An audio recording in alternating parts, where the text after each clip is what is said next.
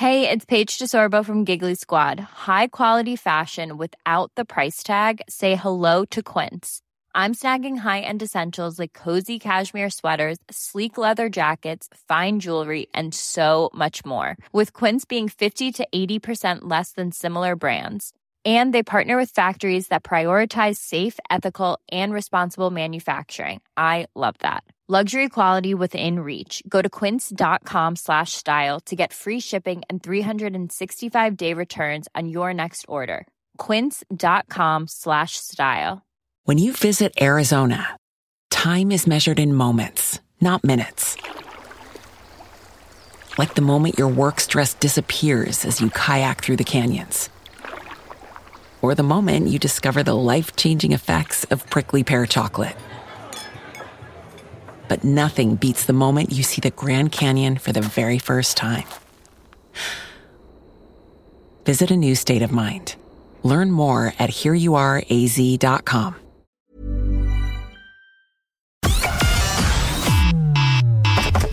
Connecting to the big show. In three, two, one. You know what I mean? It just doesn't compute, you know. The law is the law. PJ, this is in our hands. I mean, it really is. People were there. We will continue to raise our voices. We're the one for Cork and ready to talk. Can we just talk? Call 1850 715 996. Text or WhatsApp 083 396 96 96. Email opinion at 96fm.ie. The lines are live. Let's kickstart the conversation This is the Opinion Line with PJ Coogan. on Cork's 96FM. Yeah, two weeks today till the start of the Corks 96 FM Giving for a Living Radiothon for 2021. So delighted and pleased and excited to have it back and more as we get closer to that time. 1850 715 996. Good morning. Before I get to anything, this has got to be the strangest story in the world. Can you imagine the scenes in the maternity ward uh, in Morocco? Right? Where they're saying, that's grand now, that's one, two, three, four, five, six, seven. That's grand now. No, hold on a second. Hang on a cotton pick a minute. There's more here. What a story. She's got nine babies. Five girls, four boys. Her name is Halima Cissé, I think. She's 25. She was 30 weeks pregnant. She was expected to give birth to seven, but they were hiding on the ultrasound. As you can imagine, like, it's a bit crowded in there. So they only see seven. So they were all set for septuplets. And then they were, they were kind of, we're done now. Oh, we're not. Oh, hold on a second. Now, this is world breaking stuff because there's never been a case where nine babies have survived. There is a record from 2009 of a woman in California, Nadia Suleiman was her name. No, not O'Sullivan, Suleiman. Nadia, she had eight babies. They all survived. She now goes under the wonderful nickname of Octomum. But this is a fabulous story, bizarre story from Morocco. Uh, third ever recorded case, um, unfortunately. In the other cases, they didn't survive. But these kids, these little babies, are all said to be doing well and thriving, and hopefully should should make it. But like, like, how many multiple births do you get in Ireland, say, in a year? And has there ever been a case, anything like this? I, do remember, was it quads or quintuplets? Were born in Cork a few years ago. They'd be they'd be pushing on now. They might be teenagers at this stage, but they were quads or quintuplets. I can't remember which. Four or five anyway. Hefty number of children. But speaking of hefty number of, like nine, like that's a hefty number of children all in one go. But Mary Brosnan is the director of nursing and midwifery at the National Maternity Hospital. She was asked about this uh, yesterday. So we'd have two sets of twins a week, and we might have one set of triplets every two months. Probably seven triplets, seven sets of triplets born last year. So even quads weren't born in Holles Street last year. So it would be a big event to have three or four babies being born. And I was just picturing the scene at the birth, the labour room, and those nine babies were being delivered because even when we have three babies being born, we have a cast of thousands on hand. You know, we have three neonatal nurses, three doctors, at least three midwives. You'd have three of everybody so that each baby gets its own attention. The incubators, all the equipment set up to manage nine babies, then to make enough space for nine babies, nine sets of equipment, nine sets of staff.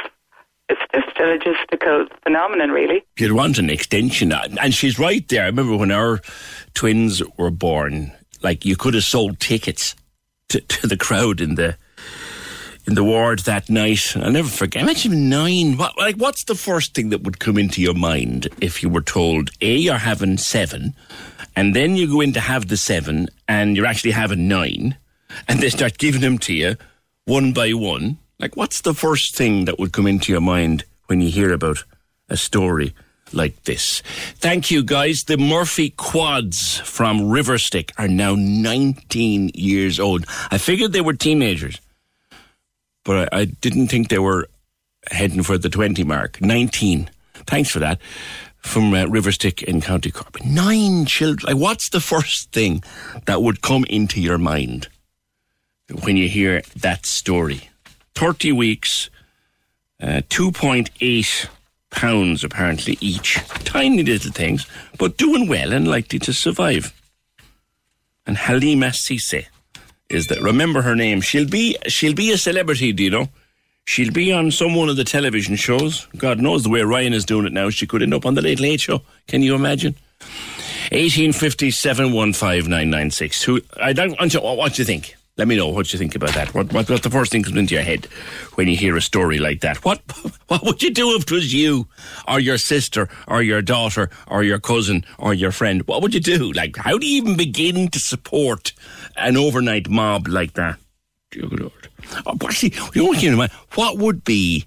How much would you get per month in children's allowance for nine kids? To far more serious matters, and this has been bubbling up. I mentioned it yesterday, uh, just in, in passing on the programme. But this idea that a vulture fund can buy up an entire housing estate, and I guess we all knew it was happening. We all kind of quietly knew that they were buying up whole apartment blocks, they were buying up chunks of housing developments. But there was a story in the news over the last uh, few days, I think it was came up on prime time, that Round Hill Capital, that's a vulture fund. Uh, a new estate in Maynooth, County Kildare of 174 houses, badly needed houses, were all bought up by Round Hill Capital. And since that story came out, there have been other bulk property sales ha- have come to light. And Mary Lou McDonald was saying that look, they come in because they can, they come in because they're let in, they pay little or no corporation tax, no capital gains tax, minimum stamp duty, they buy, they rent at huge rents, and then they get out with massive profits and little or no tax paid. And we need to make it illegal. I think we're about to do that, Sean Defoe, political correspondent. Are we? Good morning. Uh, good morning.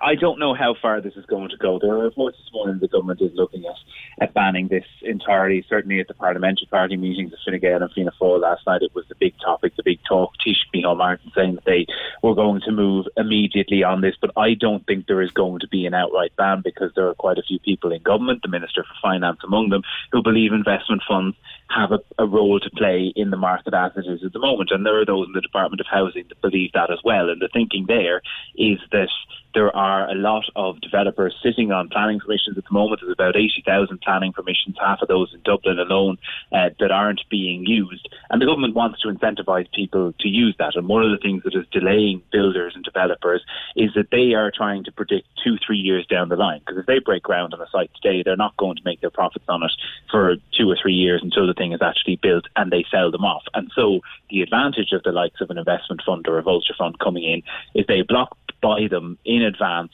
well mm. ahead of the time. They buy them off the plans. They buy them off the plans, and the developer and the builder has the money, so they start straight away, knowing that they're going to make their money, and the houses and the apartments that many people need get built. Now, the other side of that is when they are built, they belong to that fund and they are not going to be sold on for quite a while. They're going to be long term rentals, quite often at quite high rent, and they are, of course, blocking anybody, any private citizen who wants to buy it from actually getting in on that. So there is a the, the way I think is going to go is down the route of what Darragh O'Brien suggested when he was in opposition, that a certain amount of new developments, he had suggested up to 30%, would be put aside, reserved for first time buyers, but that funds would still be able to invest in the residential property market in some form. And I suppose how far that goes is what they're still debating. Mm. See, the problem is, as you well know, Sean, and many other people well know, is it's this kind of multiple investment that has led to the crippling rent that a lot of people are living with.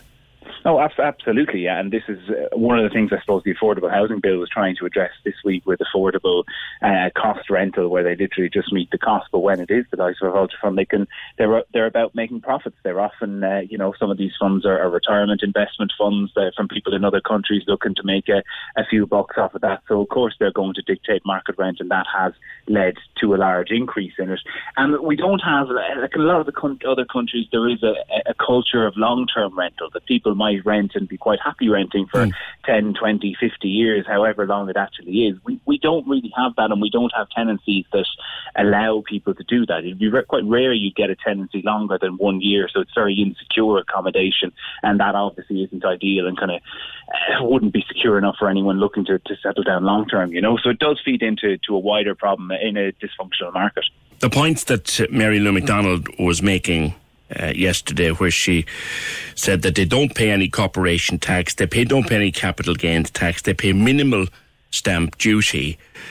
If you say, or if if the government says we need the investment, then obviously we need the investment. But could these people not be taxed on their profits?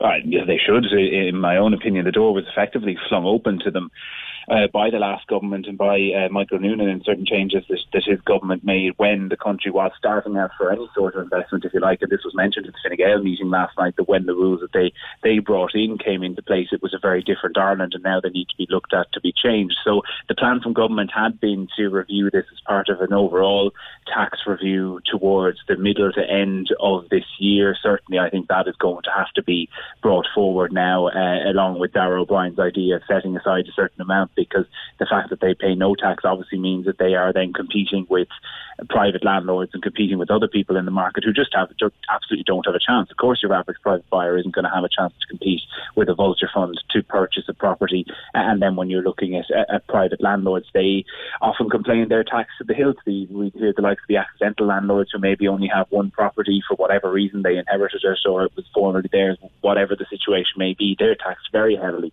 So I think there is going to have to be change. The change is somewhat reluctant from government. They're very much being bounced into this by outrage of what happened in Kildare and Dublin in terms of those estates and what the opposition are saying. Indeed, Labour threatening to reproduce Darragh O'Brien's bill from opposition exactly word for word if he doesn't mm. get a move on in the next week. So um, a lot of political pressure mounting, and I think the government is still assessing how far it feels it can go without totally encouraging some of that investment. Because the reality is, without investment, uh, heavy investment from uh, these kind of funds and from others into the housing market over the next few years, we're not going to get yeah. to that target of it's 33 just an, an, an, economic reality. Some stuff just would not get built if it wasn't for this kind of money coming in. What you also got, I think, at this stage, Sean, if it's evidence from the parliamentary party meetings, and Lord knows they're practically being live tweeted at this stage, Fine Gael and Fianna Fáil sniping at each other now about housing. Oh, very much so, very much so. Uh, Fine Gael, uh, TDs demanding that Darragh O'Brien come before them saying, oh, well, we don't have the Department of Housing anymore. We don't have control of that, even though they had control of that for, for quite a long time in the last government to actually make moves on this. Uh, and then Fianna Fáil making some more subtle comments. Uh, you know, Darragh O'Brien was uh, asked about this at a press conference the other day and said that, you know, we need an all of government approach. And he was asked, well, are you, are you referring to Fine Gael there? Are you saying Fine Gael aren't on board? And was a little bit more coy about it. But then the Finance Minister, Paschal Donohoe, was on uh, Newstalk yesterday evening talking about this and saying there is very much a, a place for investment funds and we need to be careful with the way we handle it. So there are differing views around the cabinet table. There are differing views in government parties, but I think now they have accepted the political reality that people are incredibly angry over this. People are incredibly frustrated at not being able to get home, and they are going to have to take action. Of course, the opposition rubbing its hands in, in joint glee at the prospect of the, the, the two big parties at each other like cats in a bag. Oh, absolutely. I mean, it's kind of been the hope from opposition that there would be internal government division, and we, we have seen some of that. I don't think we've seen as much internal government division as maybe a lot of us, including myself, would have predicted when this, you know, historic coalition came together. But the opposition kind of acting very much united in this in terms of Social Democrats, Labour, Sinn Féin, all singing off the same hymn sheet that more needs to be done because when you look at the housing market at the moment, anyone trying to buy a house, you talk to anyone will know it's it's an absolute disaster. Prices skyrocketing as uh, supply continues to founder. And when we hear from the Department of Housing this week that it might be 2025 before they even start to reach that target of 33 to 35,000, that's, uh, I mean, that's incredibly worrying and incredibly uh, glim and, and grim to hear. Okay, all right, leave it there, Sean. We'll see where it pans out. As you say yourself, the political reality is that something has to be done, but what can be done might be another day's work. Sean Defoe, political correspondent, thank you take the economic reality of what he's had to say in there. Like, we want to build hundreds and hundreds and thousands and thousands of houses, and we need to. Problem is, if you don't, if you completely ban all this money, you completely ban all this foreign investment, it might look like it's the right thing to do. But what happens then when the developers say, well, I just can't afford to build my 300 houses now because I don't have anybody available to buy 200 of them before I'm off the plans? 1850 715 996. Your thoughts on that, uh, if you'd like to give them to us. On nine babies, Antoinette says, How would you even start to figure out how to feed them? I'll settle for twins, thanks. Kate wouldn't know whether to call the doctor or the vet. and Joe, I'd be minted with the children's allowance. Actually, I was trying to work out how much that would be for nine kids. 1850 715 996. Can we just talk? The Opinion Line on Corks 96 FM. With Dairymaid Premium Spread, 100% natural and made in Cork using West Cork cream. The Cork Diary. On Corks 96 FM. Are you a childminder or thinking of becoming one? Childminding Ireland is a not for profit organisation that offers free guidance, advice, and support so that you can offer best quality childcare in a home from home setting. For more information, check out childminding.ie. If you have an event or a not for profit cause you would like mentioned, email Cork Diary at 96fm.ie. We love to get your voice messages on WhatsApp. If you don't a big long text that could take you all day to write it, but you don't necessarily have time to take a phone call or wait for me to come to you on the line, you can just fling us in a WhatsApp whenever you want at 083 396 96 96. Just do us a little voice message and away with you. And not so much the vulture funds buying up hundreds and hundreds of houses off the plans.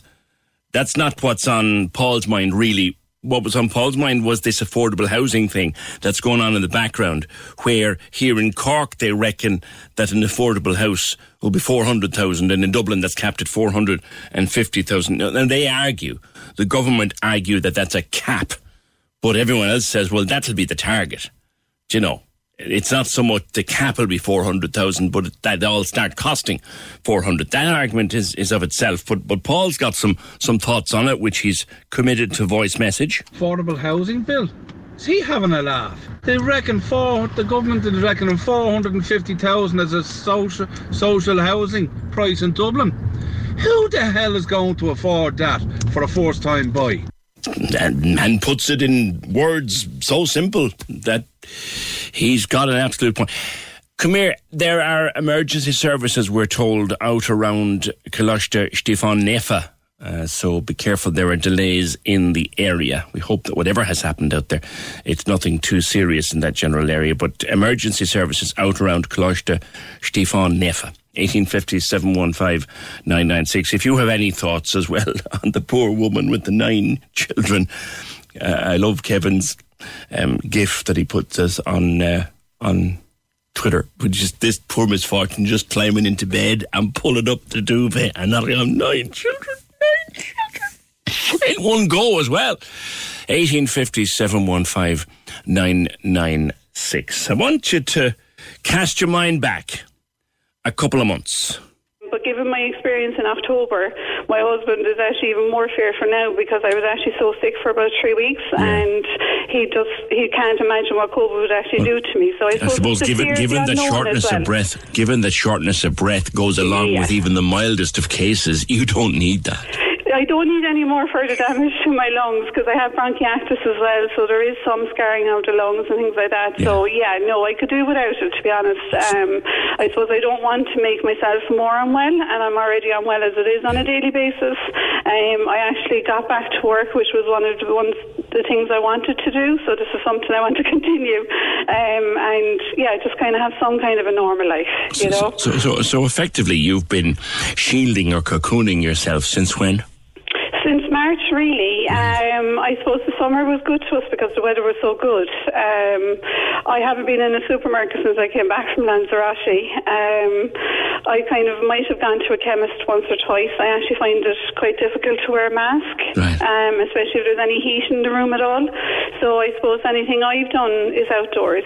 Um, we get all our shopping online. Now we managed to go kayaking in the summer. We could go walking. Yeah. If I met anybody, it's outside. Um, and I just kind of see my dad and that on the odd occasion right. when I feel it's safe to do so, you know. Um, so every time we make a decision, I suppose we're always kind of thinking, yeah. are we being careful enough? Now, there's you know? four, four of you in the house. To, to talk is. to me about Andrew.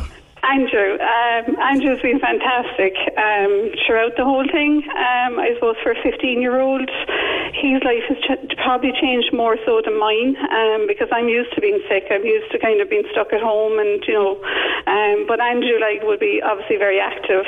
That's Melissa Pasley talking to me back in January at the start of the vaccine rollout. Uh, she has chronic asthma, and as she said in that clip, has been pretty much locked indoors uh, since the spring of last year. And also mentioning Andrew, a young lad who loves his rugby and is involved in all sorts of sport and outdoor activities. And he hasn't even, or hadn't even at that point, considered going back to school because he couldn't. And even when the schools did go back after after lockdown, I don't think he went back either. But Melissa, you have news. Good morning.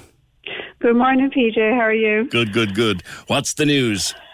I actually got my vaccine on our 22nd wedding anniversary on Tuesday, the 4th of May. Ah, that's so brilliant. I've had my first vaccine. You're actually you're actually having me well up in tears You're listening back to that. Um, just realising how tough it's actually been for everybody. Yeah. And I know it's not a silver bullet, but it's just a relief for myself and for my family, you know, to know that God forbid if we did pick up COVID at least hopefully now that I am protected and that I won't end up in hospital or mm. worse, you know, so it's such a huge relief. What, what one did you get, Melissa? I got the Pfizer. Got, I got it with my GP. Your so second one is four weeks, so it is. That that's yes. you'll, you'll be able to have a relatively normal life for the summer, which is important. Exactly. Come July, at least, you know, and I suppose the one thing I want to do is be able to go down and see my dad freely. You know, he's actually vaccinated now as well.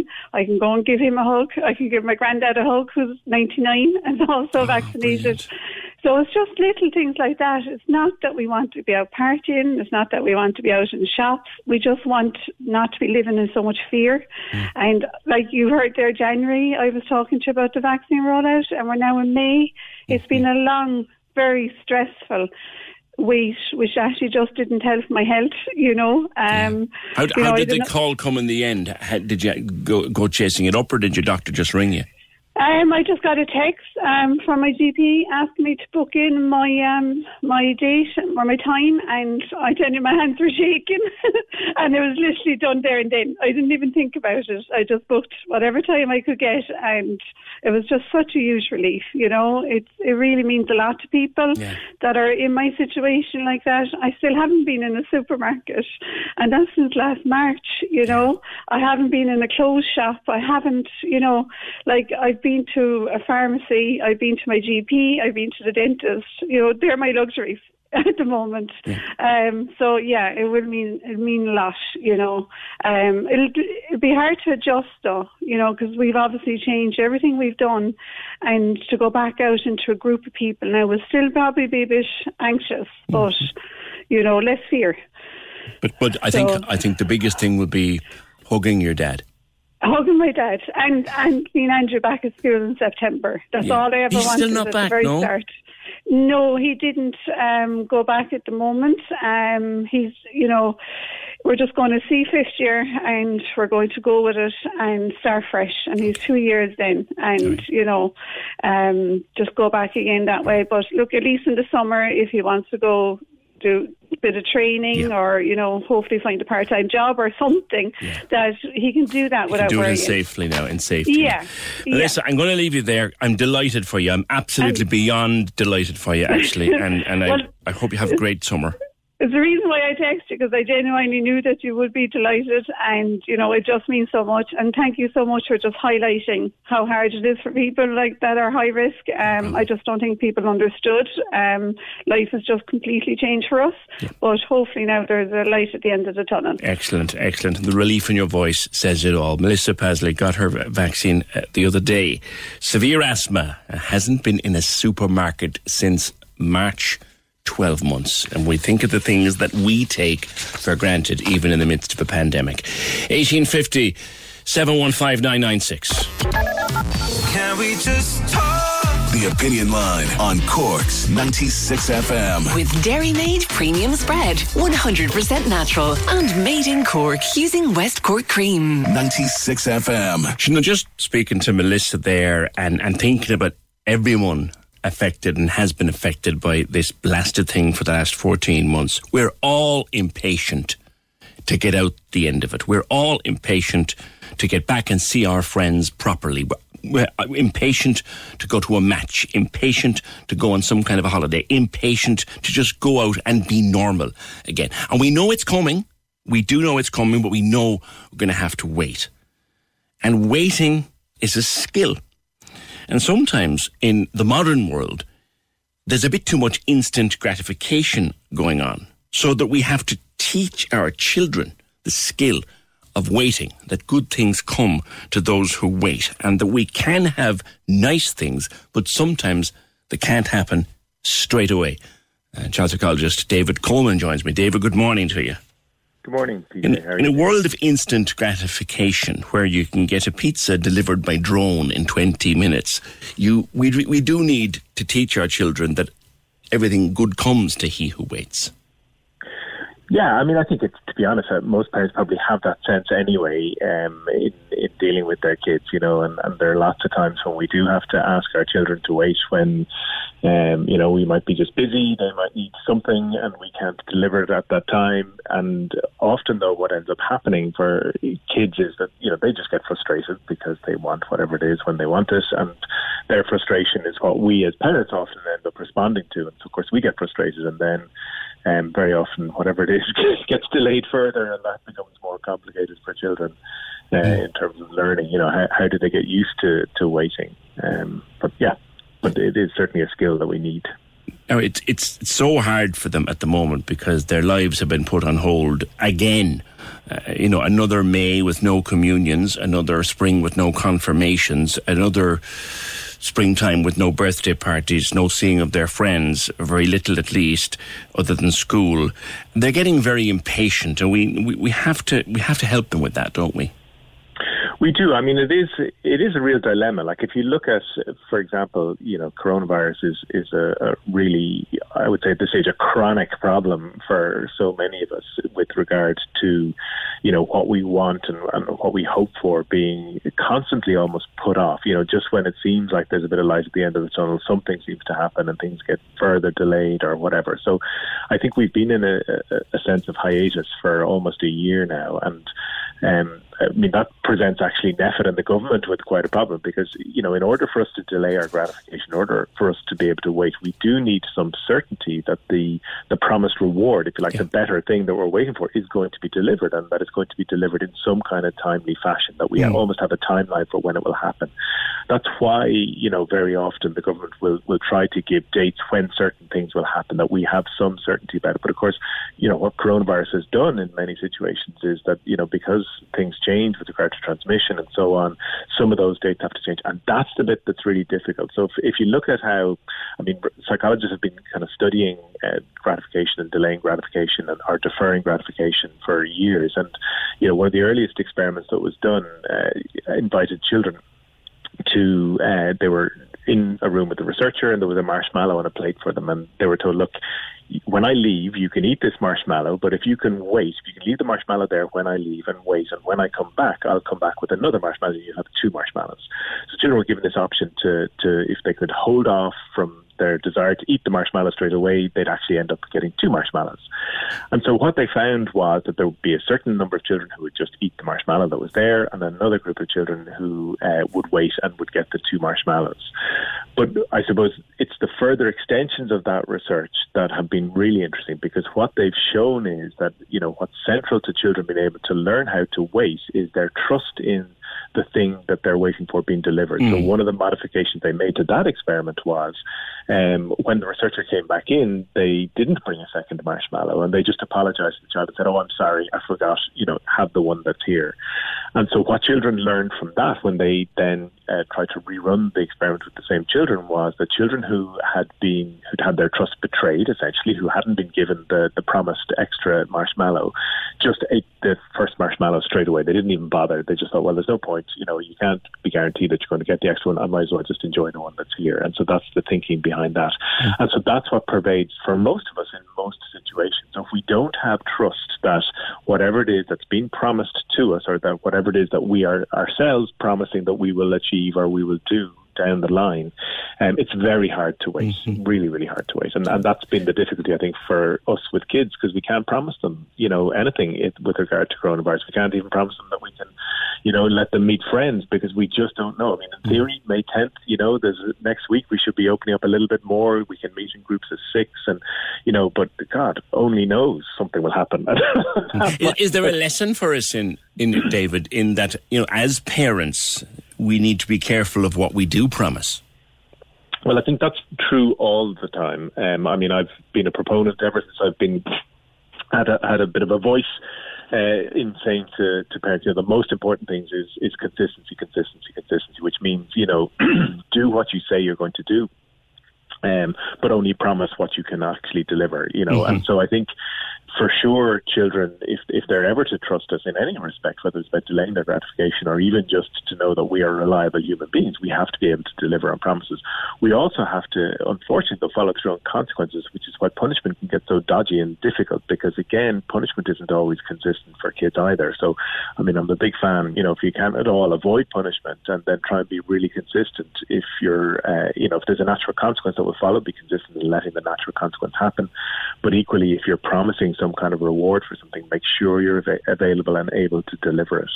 Um, and so that's how you teach children. So what you, you teach them is that you know that they do get what they are promised. This better thing that they were waiting for actually comes, and that gives them a bit of faith that, that it's worth waiting, and also that the thing that comes is delivered in, in what I would consider a timely fashion, yeah. so that you give them some idea rather than just saying, oh yeah, you know, if you're good, you'll get whatever. And so it's like, well, what counts as being good? You know, yeah. when, when do I know I've been good enough? What's the, you know, so you're much better off being really specific about, for example, say it's, you, you say to your child, look, you know, I, I hear you, you love to have a biscuit now, and it's, you know, just half an hour before dinner. So if you can wait, you know, not only will you get a biscuit after dinner, uh, I'll actually give you your ice cream as well. All right. So if you can avoid, just hold off now. You know, mm. wait until dinner happens. After dinner, then you can have a biscuit and some ice cream.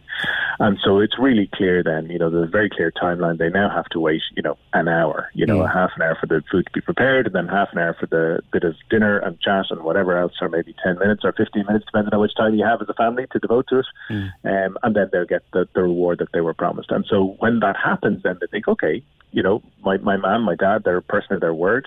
um, but also that um, you know it does it does work to wait. You know, it is actually better when when I wait and and when I don't just take what's right there in front of me. Do, do kids, David, understand something along these lines? So you've a you've an eight or nine year old absolutely dying to have some friends over, like they always used to have, to play mm-hmm. in the back garden, to just mess about as eight or nine year olds do, and and you know, mom says, I promise that your friends will be able to come over very soon. What I can't promise is when that will be, but I promise it will happen. Is that too complex for them to take in? I think so. I don't think there's any point in promising. I think you're much better off in that kind of a situation, empathizing and going, "Oh, I think you would love to have your friends. It would be so great. I would love for you to have your friends over. I just don't know when we can arrange that. It's so difficult because I have to wait until we get the big message from the government to say we're allowed to do these things. Because at the moment, if we do these things, it seems like it's going to be too dangerous because of coronavirus." And so that's the kind of message. So you just acknowledge and empathize with their desire to have their friends over, their disappointment of not being able to have their friends over, their mm. frustration of not being able to have their friends over. But there's no point in, in promising anything. I think, you know, because again, it's like saying, you know, I promise you can have your friends over, but uh, unless there's a, a time connected to that, that promise is kind of meaningless. I mean, okay. you know, I could say you can, I promise you can have your friends over. It could be two years, you know, uh, but I'll still have delivered on my promise in my own mind. But that for a child, you know, that's, that's just too long a gap. So I wouldn't be bothered trying to, to promise them that these things will happen. I, I would just empathize with the fact that it's frustrating or disappointing or sad that they can't happen right now. Um, but your intention is as soon as they can happen, they will happen. Okay. David, thank you for your time this morning. That's David Coleman, a child psychologist. Don't make promises that you can't keep. Um, just empathize and just say, you know, I understand it's terrible. I'd love to have my friends over too, but we can't just now, and always use the just now bit. 1850 715 996. It reminds me of something I, I once heard uh, a politician, a young person wanting to get into pol- politics, was told. And you know, the never make promises that you can't keep is one bit of advice. In politics, it's never make promises that you might someday have to keep. 1850 715 996. On the nine babies, what would you do? What would you do if you had nine children, or your your sister, or your cousin, or your friend had nine children? Cleana says I'd be thinking of presents to buy for all my sisters, because I'd need babysitters. I'd need an army of babysitters. Holy heck, you'd never get a night out. and Harvey, good man Harvey, Harvey puts it all in context. Can you imagine trying to potty train that lot? We were working out the child benefit allowance for nine children. And thank you, Antoinette has come up with a table for same. I still have to do the multiples. I'll work it out. Thank you, though. She's got the basics for me. Uh, but the, the multiple births bit, we have to take out the calculator and slide rule and probably need a computer for this lot. But thanks, I'll work on it. Colin says I'd be looking for a bigger house and I'd be making sure that the hubby was working on it already. Uh, 1850 On the vaccines, uh, via WhatsApp, I'm 36. I have asthma. It's probably why I got it this week, but I got a call out of the blue Tuesday.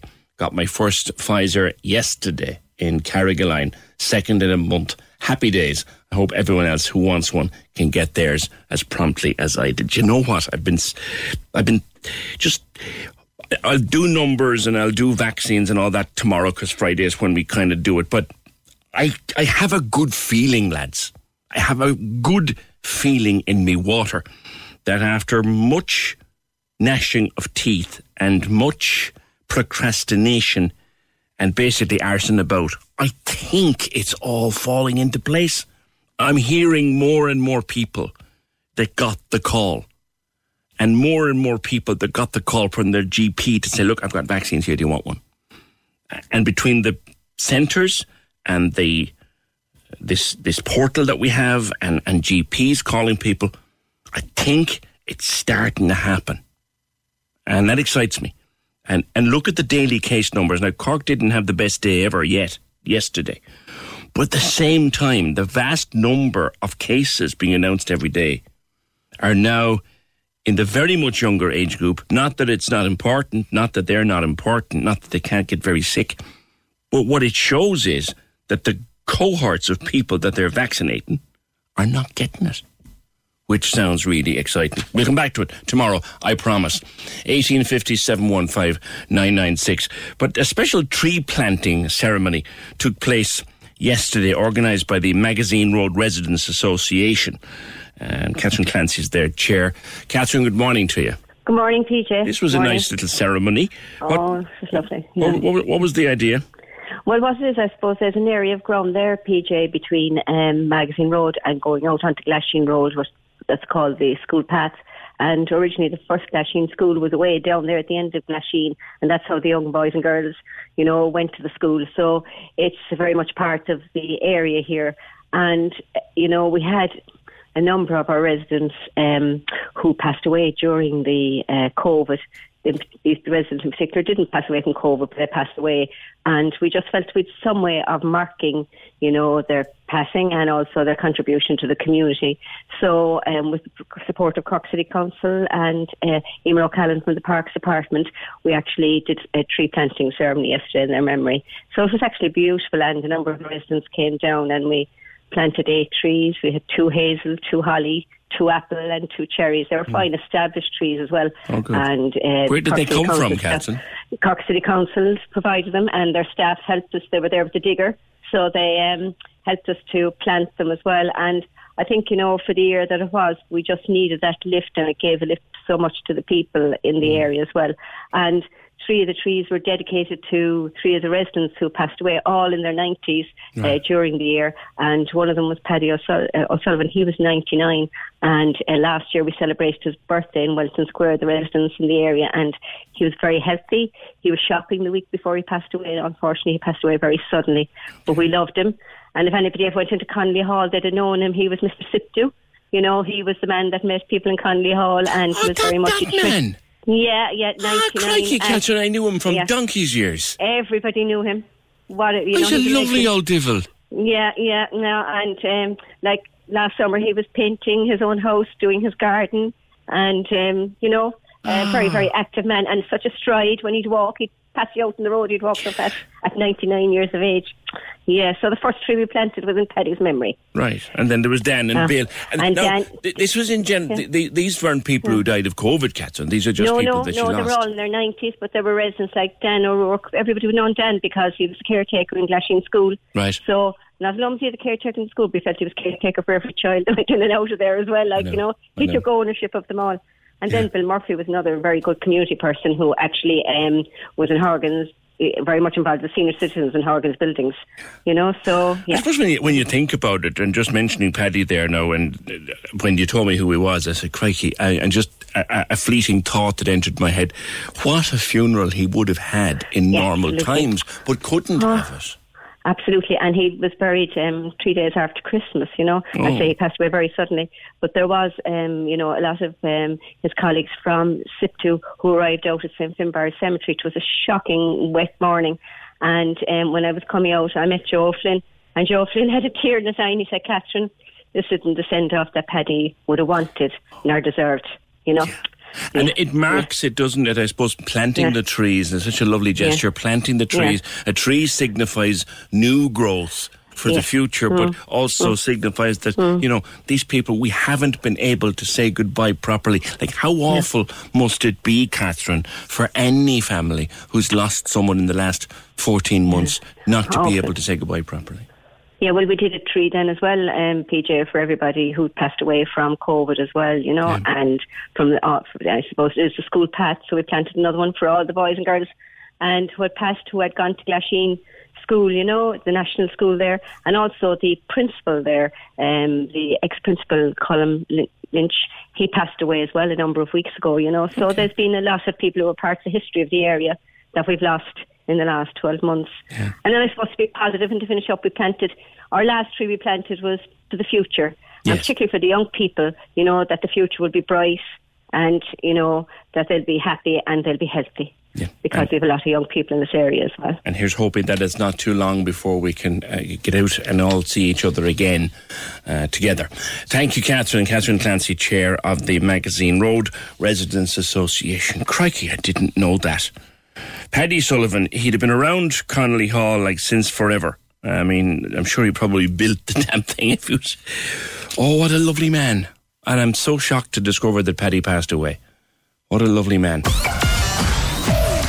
The lines are live. And we're ready to talk. Can we just talk? Call 1850 715 996. Text or WhatsApp 083 396 96 96. Email opinion at 96fm.ie. The Opinion Line with PJ Coogan. On Cork's 96 FM. Uh, we had a call from Rose O'Sullivan, uh, Paddy's daughter. We mentioned Paddy, uh, the uh, man from Siptu, uh, who passed away there over Christmas time. I wasn't aware, and Catherine Clancy told me about him this morning, just there before 10 o'clock. His daughter Rose rang just to thank us for the lovely words and was quite emotional on the phone. Rose, he was a lovely man. I didn't know him well. I would only ever have met him a half a dozen times, but it was very hard not to go around Connolly Hall at any point and not see him and just nod to him and tip the hat to him, and everybody knew who he was. Uh, yeah, um, and may he rest in peace. And, and, my thoughts with, with you and the rest of the family. 1850 I told you that Antoinette was being very, very helpful. And she, before uh, 10 o'clock, she, she sent us in uh, from the Citizens Information website the table of what you get paid for, for multiple numbers of children. Um, we're following, we just this is the most bizarre story in the world at the moment, we think anyway, uh, from a mother and children type of aspect anyway.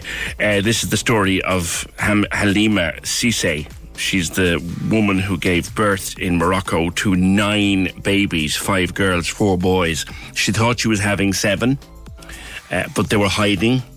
It was a bit crowded in there. They couldn't all be seen on the ultrasound, so she she had nine and they're all doing well. And it'll be a world record if they all survive, which of course we hope that they do. But we were wondering, like, how you'd react if you or anyone belonged to you or anyone you knew had nine children. And of course, the question that comes up was the children's allowance. So, or the child benefit. So, if you've nine children in Ireland, if you have a family of nine children, you get 1,260 yo yo's a month for those nine children in child benefit. However, if they all happen to be born together, of course, they are a multiple birth. And there are multiple birth provisions within the child benefit scheme. So if you have twins, you get one and a half times the normal rate for each child. So if you get twins, you get paid for three. All right we know that. We benefited from that ourselves. It was damn handy at the time, I can tell. They go through a lot of nappies. Um, but for triplets and other multiple births, child benefit is paid at double the normal monthly rate for each child. So if you had nine, all in one go, God bless and spare you, you get 1,260 euro by two. So 2,520 euro in children's allowance for the nine children. You kind of wonder would it even cover nappies and powder and pseudo Sudocrem and all the other such things that you need?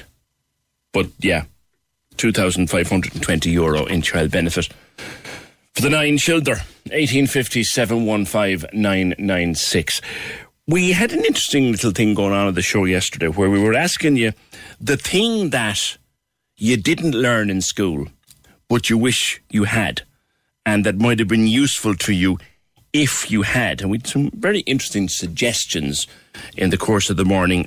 Trust me, of course, I forgot the best one, which came in from a couple of people, Antoinette included, and one or two other people that came up, in that every kid should learn sign language in class. And I thought that's a fabulous idea. That's just a great idea. Everybody, my, my daughter, my daughter learned sign language when she was in school because one of her best friends was deaf. And in fact, Jem became quite proficient at sign language at one point. But every child should have sign language was a wonderful, wonderful suggestion. However, should gaming be something that our kids learn in school? What, PJ? Gaming. Actually, gaming. Doing video games, the science of games, the playing of games, the designing of games. Everything to do with games.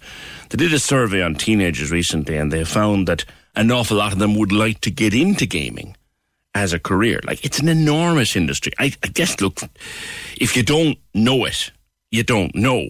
The gaming industry is worth. You ready for how much? I'll tell you in a minute, actually. Maybe Trina will, will tell us. Trina Campbell, writer and producer of Gamer Mode, which was Ireland's first TV series on video games. Trina, how much is the industry worth globally? Good morning to you. Good morning, PJ. Um, I love it. Uh, so, globally, the value of the global games industry is estimated to be around 138 billion a year. 138,000 million a year. So, if to put it in perspective, music is around 53 billion, and if you took the global box office revenues for last year, even though we weren't going to the cinema as much, it would be around 12 billion. So you'd be stacking those on top of each other, and you still wouldn't reach the point where the games industry is. Now that must create with it tens of thousands of jobs. Absolutely, it's it's just even in Ireland alone, and, and we're you know we're we're still very much emerging into that space. It's 240 million every year in video games in Ireland. That's the, what it generates for the economy. Yeah. yeah. So, what kind of jobs are involved?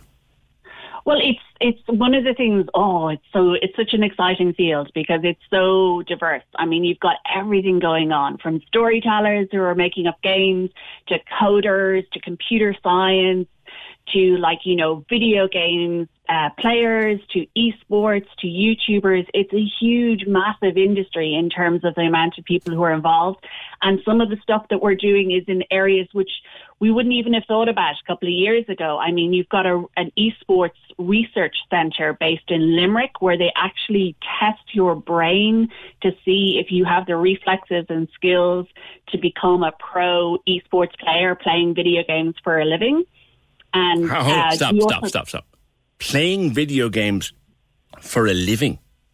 Yes, yes, it's it's uh, it's really interesting actually on the show that we did, and your timing is brilliant actually because I heard you talking about sign language earlier, and RTÉ is actually repeating the series Gamer Mode at the moment at seven forty on RTÉ2 in a sign language version of the show, which we're so happy about Excellent. actually seeing that come out now.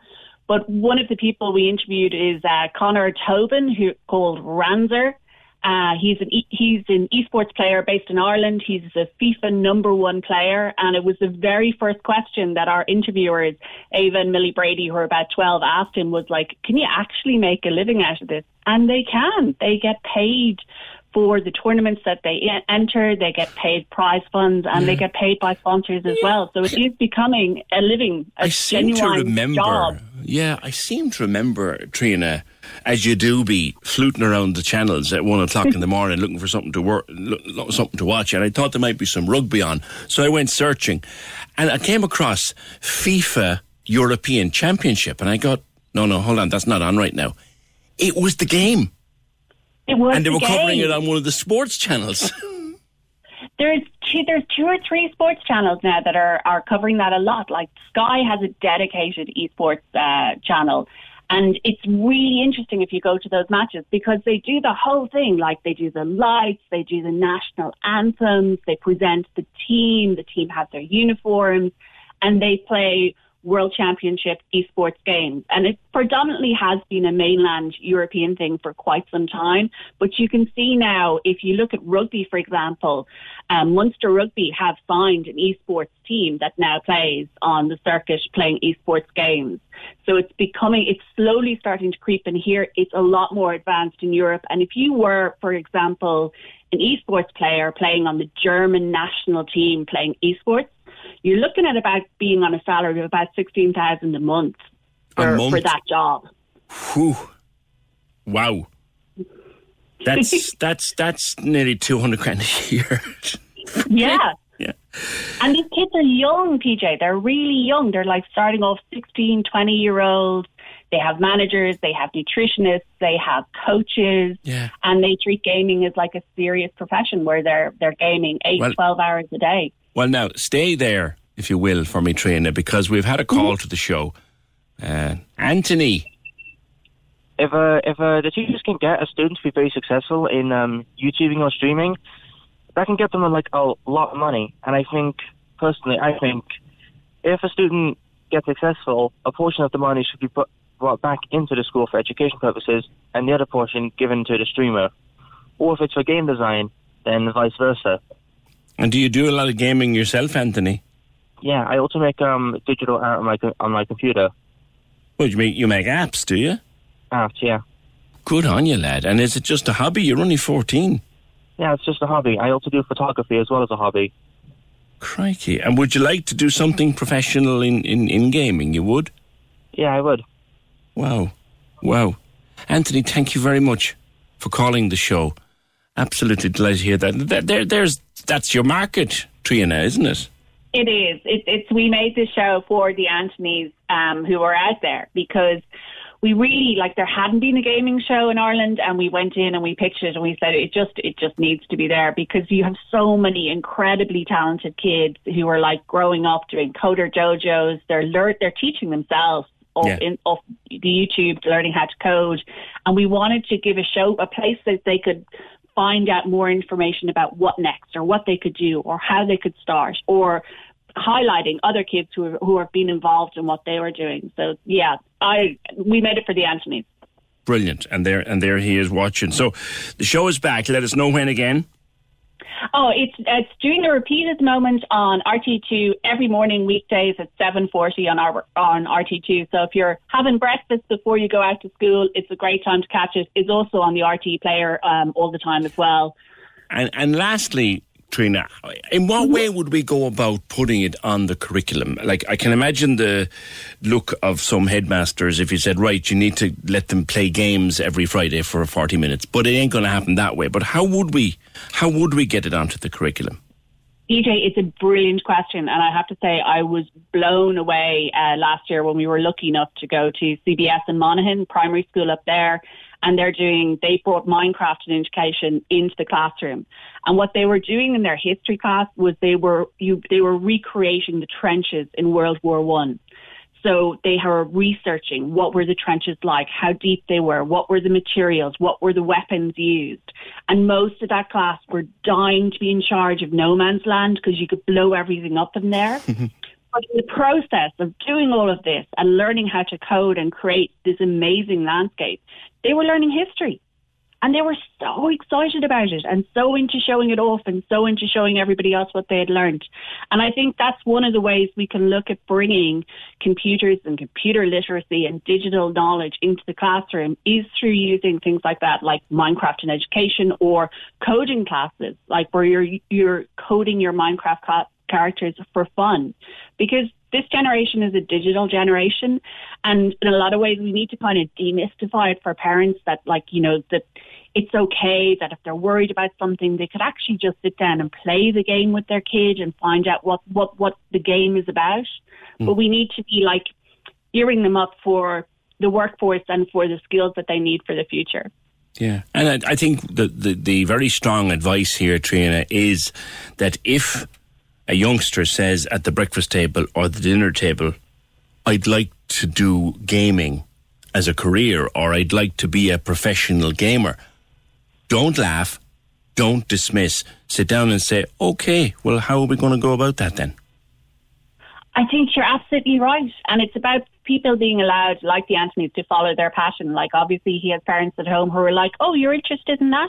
Well that's great. We'll we'll, you know, go off and, and we'll do a bit of research or we'll look at YouTube or we'll see what competitions are available online for you to enter.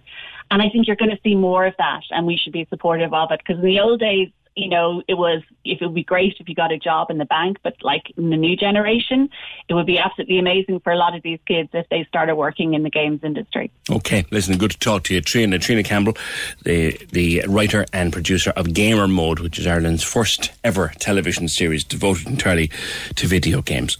$138 billion annually is the value of the gaming revolution. It's huge. It's absolutely huge. And all sorts of different jobs. She mentioned things like designers and coders and all of that. We should not forget musicians. I'm reminded, and she's been on the program with me.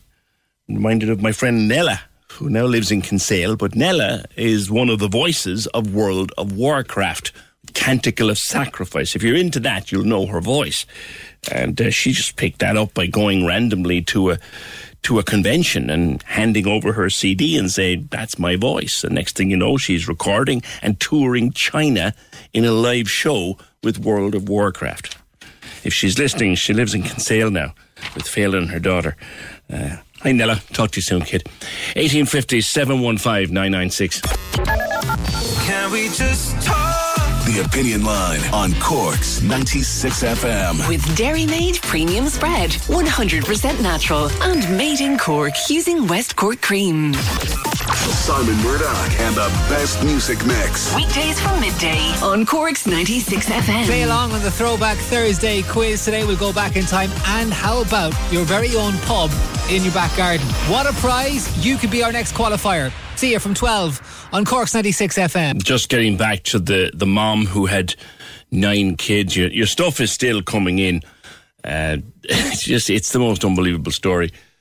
Uh, on a serious note, though, says this message whether it's one baby or nine, everyone should remember the best you can give a new mum is an hour or two of your time so she can get away for a break. With nine of them, I can, can you see anybody volunteering to take them off her hands for an hour? Can you? Realistically, like? Would you do it? 1850 715 996. My name is Stephen Callahan and I am a student in Glanmire Community College. I am delighted to be taking part in the transi- Transition Year video competition. The topic I have chosen is the burning of Cork 1920. The reason why I picked this topic is because it was an important event in the Irish War of Independence. The Irish War of Independence has been a period of Irish history which has always fascinated me. Another reason why I chose this topic was because it, it gave me the chance to explore the history of my locality. Stephen, that's a brilliant video. I watched it this morning. Well done, young man. Good morning to you. Good morning, PJ. How are you? Good. What gave you the idea for it? You've, you've a, a, a huge interest in that particular history, that part of our history. Yeah, um, I really, I really do enjoy history. Um, I'm lucky to attend a great school in Glanmire Community College, and um, I was lucky to have a superb history teacher in Junior, Miss Reeves, and I've been very fortunate to have her again for TY. I'm in TY. Um, have her for history, and I suppose um, she was telling the class about um, that there was this competition organised by the Department of Education. Um, it was or- organised um, for transition year students to uh, submit a video um, about any aspect of Irish history. Right. Um, so she came to me about it because uh, she knows that I really enjoy history, and um, I, ch- I said, yeah, I, I, I'd love to enter it, um, and uh, I chose the topic, the burning of Cork.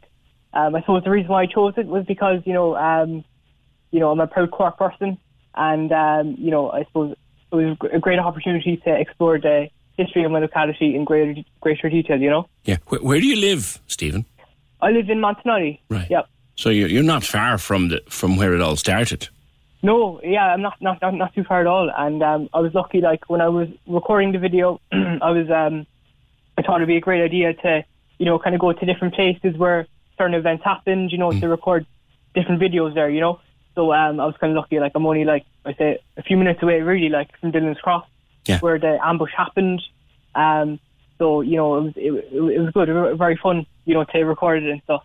And um, you know, like I, I literally didn't have an- any idea about video editing or anything like that. So, um, you know, uh, Who taught you all of that, Stephen? um, well, a guy in my class actually, he he kind of um, he gave me a few video editing softwares to try out, and then I, I went on YouTube and I I watched a good few videos um, uh, on how to learn and stuff about it. Um, so yeah, um, so once I had all the videos recorded, I was kind of just messing around with it, and eventually I managed. Well, hopefully it's okay, but oh, it's all it's lovely and know? smooth. It, it really does work very well. It really does You know? work, for, and and congratulations on it. Now, I, I suppose what people mightn't realise is you, as well as learning a new skill, video editing and all that kind of thing, you, you have to do it while while dealing with a visual impairment. Exactly, yeah. I do have a visual impairment, uh, dorsal stream dysfunction. What's that Um, mean? So it's uh, how would you describe it? It's kind of like a kind of, a per- kind of perception, if that makes sense. Uh, so, like, say, you know, I suppose the best way to, I don't, I don't really know how to describe it, if, if that makes sense. I suppose, you know, looking kind of at, I suppose I kind of see things in kind of uh, in 2D, if that makes sense. It does. Everyone else can have per- greater perception and things, you know. Yes. Uh, you know, um, I suppose. Look, You you have to look. in life, you have to know, look for. um, it's harder for you to see things the way I see yeah, them. You know? Good man. Um, exactly. So you know, I suppose like I'm the type of person that never lets anything stop me, not let any challenge stop me from doing what I want to achieve. Um, so you know, you know that, that is really you know, um, yeah. Well, congratulations, and it's And well, I'm- and it's really you. You also have great knowledge. Fair play to you. Yeah. What, what age are you, by the way?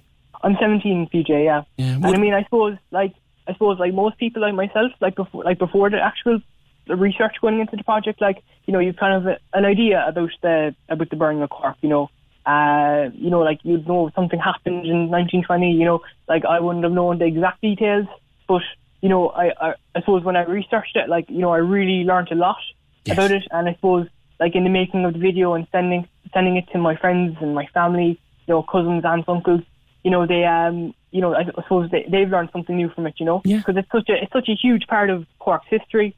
Um, you know, it was such a devastating event, and I think it's it's very important that you know everyone in Cork knows about it. You know. Have you any idea what you'd like to do career wise? Would history, uh, uh, maybe teaching, have part of it? Uh, like I, I literally don't, I don't have a clue what I want to do. You know. Yeah, Um, I suppose. Look, I have my mind open about everything. You know. Good man. Um, I could. You know, I, I, I don't really have my mind made up at the moment. Well, that's a good. You It's know? good way to have it. You've plenty of time to decide anyway. Plenty of time Exactly, to decide. yeah. Stephen, congratulations. It's it's a great piece of work and well done, and just lovely to get a chat with you on the opinion line on Cork's 96 FM. That is uh, Stephen Callahan, and his video is great. We might even share it there, lads. It's it's worth it's worth a look. It really is worth a look. Put together, he learned as he went, uh, using YouTube and using other software that his buddy gave him. If you thought the only way to get a more defined jawline with natural looking results was through surgery, think again. Juvederm Volux XC is a non surgical injectable gel filler that improves moderate to severe loss of jawline definition and can help you achieve natural looking results with little downtime. Even better, this improved definition lasts up to one year with optimal treatment. No maintenance required. Improve jawline definition for a smooth, sculpted look with Juvederm Volux XC. For important safety information and to find a licensed specialist, visit juvederm.com. That's J U V E D E R M.com. Not for people with severe allergic reactions, allergies to lidocaine, or the proteins used in Juvederm. Common side effects include injection site redness, swelling, pain, tenderness, firmness, lumps, bumps, bruising, discoloration, or itching. There's a risk of unintentional injection into a blood vessel, which can cause vision abnormalities, blindness, stroke, temporary scabs, or scarring. Talk to a licensed specialist to find out if it's right for you. Planning for your next trip? Elevate your travel style with Quince. Quince has all the jet setting essentials you'll want for your next getaway, like European linen, premium luggage options, buttery soft Italian leather bags, and so much more. And is all priced at 50 to 80% less than similar brands. Plus, Quince only works with factories that use safe and ethical manufacturing practices.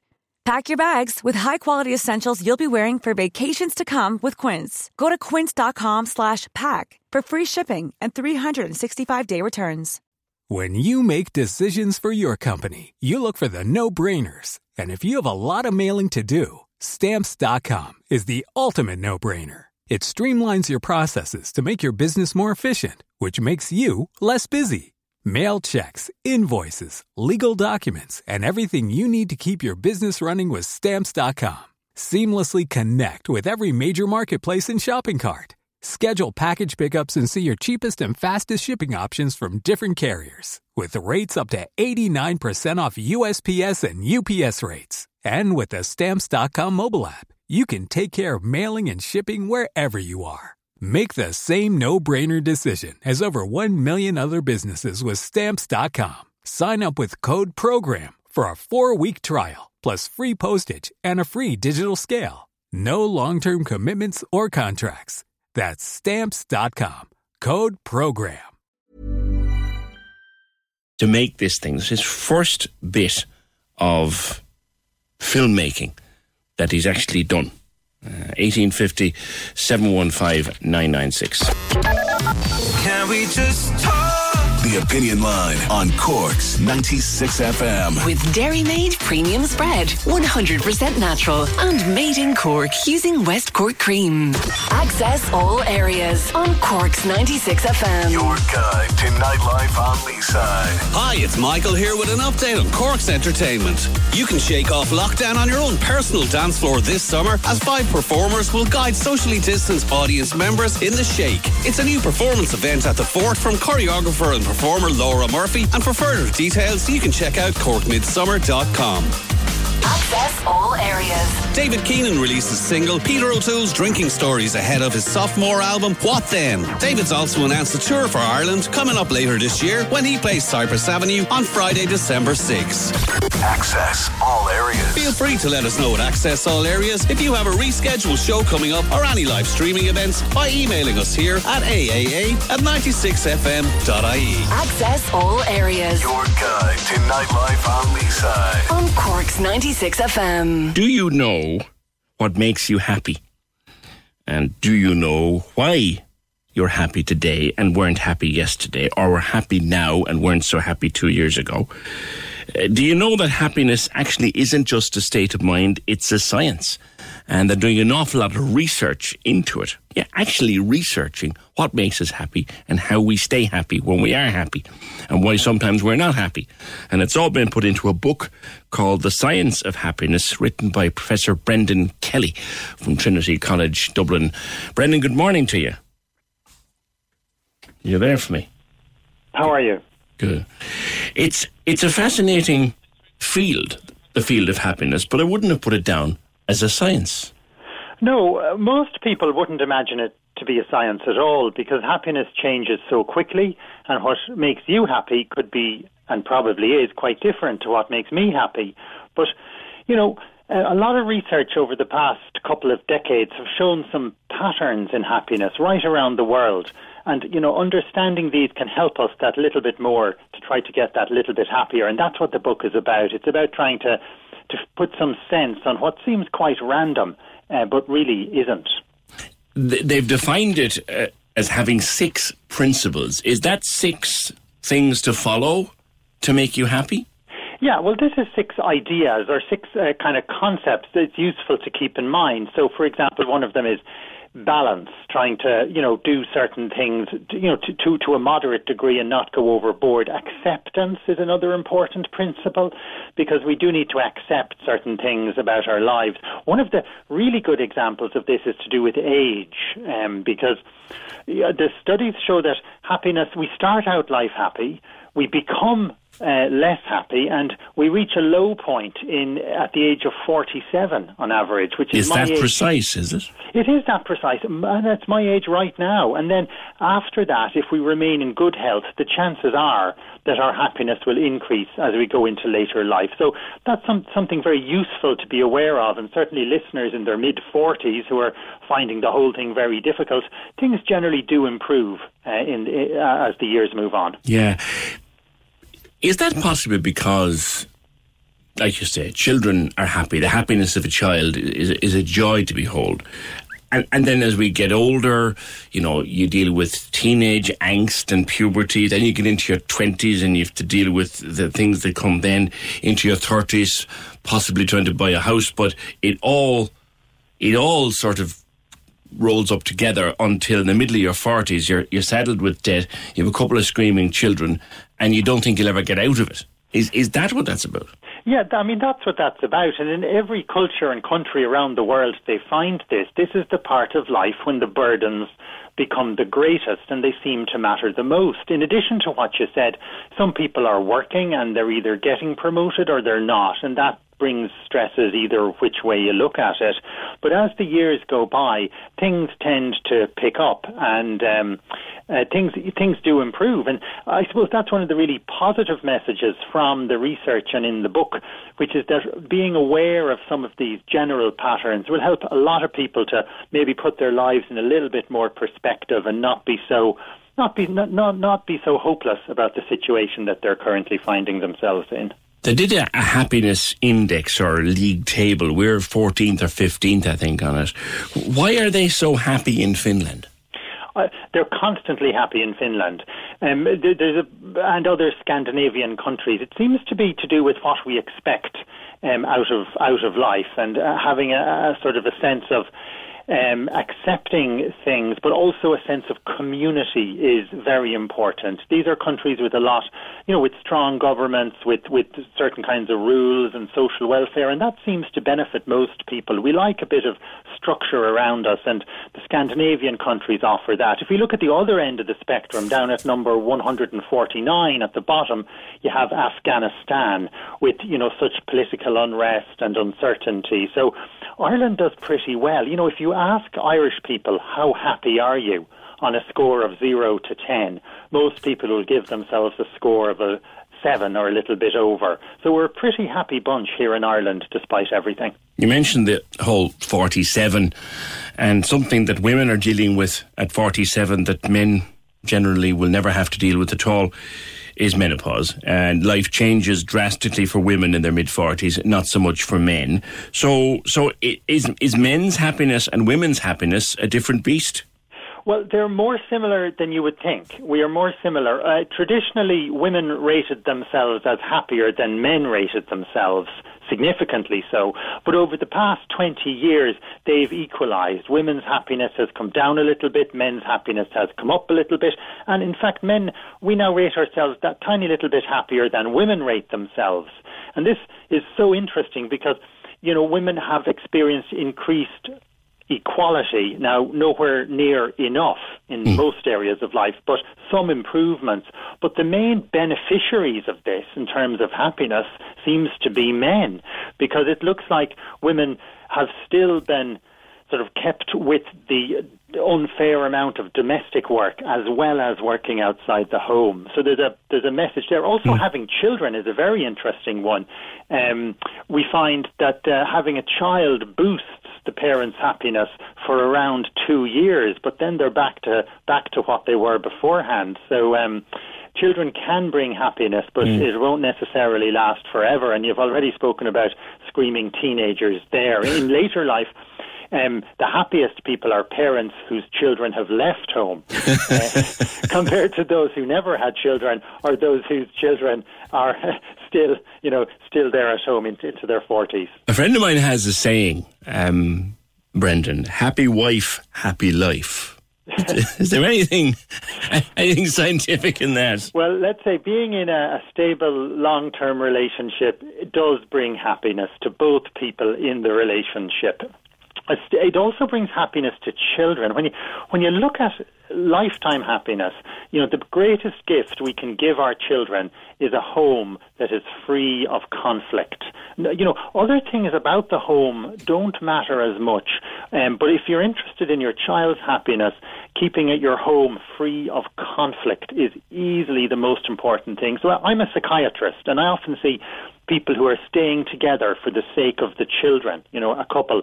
And that's a very nice idea once the conflict stops. But if the arguing is still going on, then that child's chances of happiness will be impaired. So these are the kinds of things in the book. And I, I think thinking about them is helpful when we think about our well-being and our happiness, and particularly maybe that of our children. The, the, the book has come out uh, to correspond uh, with your 47th birthday, which that's not a coincidence, I suspect. But but just as a psychiatrist, uh, Brendan, what about this one? Has the pandemic, in your professional experience, Has the pandemic over the last 14 months affected what you might call our core happiness as people? It has affected us, but not as much as we would have expected. Like, if you told me a year and a half ago what we were going to go through with the pandemic and the restrictions, I would have said, that's impossible. There's no way anyone will cope with it. But w- there was a lot more coping than I might have expected. Now, uh, people had very different experiences. There are people out there listening today who are bereaved as a result of COVID, people who are ill, people who've lost their jobs, people who face financial uncertainty, um, and, and so forth. And yet, when you look at the studies of the population, around one person in five is experiencing anxiety or depression, which is more than they can cope with using their usual um, techniques, if you like. Mm. Um, and, you know, that's a lot of people and that's a lot of suffering, but it's not as high as I would have thought. And I think we're more resilient than we give ourselves credit for. And um, that, you know, and that's going to certainly be a take home message that we have somehow with difficulty, I know, coped, but we have coped with the most extraordinary 14 months. Mm. And, you know, now that things are brightening up that, that, that little bit, with the numbers and the vaccinations and so forth, uh, this is maybe the time to think about happiness and taking those steps that we're uh, now allowed to take with the easing of restrictions, taking them carefully, but taking those steps and, and getting things back a little bit to how they were. And is it as simple as eating well, getting some exercise sometimes? Yeah, we need these things are important. We need to eat well, we need to sleep well, we need to get exercise for about 150 minutes a week. If you're doing more than that, I don't know why you're doing it. I hope you enjoy it, but 150 minutes is plenty. But I think there's something else as well that we need. We all need an activity that absorbs us. We need something that we do that allows us to forget about the pandemic, forget about our worries, the past, the future, whatever. Now some people get into the zone like this when they're running or swimming or something like that, or gardening or knitting. But we all need an activity that takes our mind away from whatever is troubling us rightly or wrongly. And the more time we can spend doing that activity in a state of flow, then ultimately, you know, the happier uh, we will be as a result. And that's one of the things I talk about a good deal in the book. And I quote Henry David Thoreau, the philosopher, he said this. He's, this is Thoreau now, and I quote him. He said, Happiness is like a butterfly. The more you chase it, the more it will elude you. But if you turn your attention to other things, it will come and sit softly on your shoulders. So if you turn your attention to other things, happiness will sort of creep up on you as, as you're absorbed in whatever it is you're doing. So I, I think we all need an activity like that, uh, as well as the eating and the sleeping and the exercise. I love that, Brendan, and it's a great way to finish. Thank you very much, Professor Brendan Kelly, author of a new book called The Science of Happiness. He's a consultant psychiatrist and professor of professor of psychiatry at Trinity College, Dublin. We've been saying it all the way through. Find something in the day, in the week, and as often as you can, like your happy place, the place where the pandemic can get nowhere near you, and spend time there every time, every chance that you can. John was on asking a question. Has anyone come up with the answer as to why the traffic lights weren't working in the city yesterday? This time yesterday morning, we were inundated on all our platforms with people telling us that the traffic lights were out here, there, and everywhere. There has been no actual explanation as yet. Um, there's an investigation underway to find out what happened, and if we do find out what happened, you'll be the first to know, as it were. 1850 715 996. If you use Instagram, particularly for business, and if you have a decent sized following, take note. I was like, what's with all the emails? This is half nine on a bank holiday Monday evening. I, I, I call it a fake Sunday.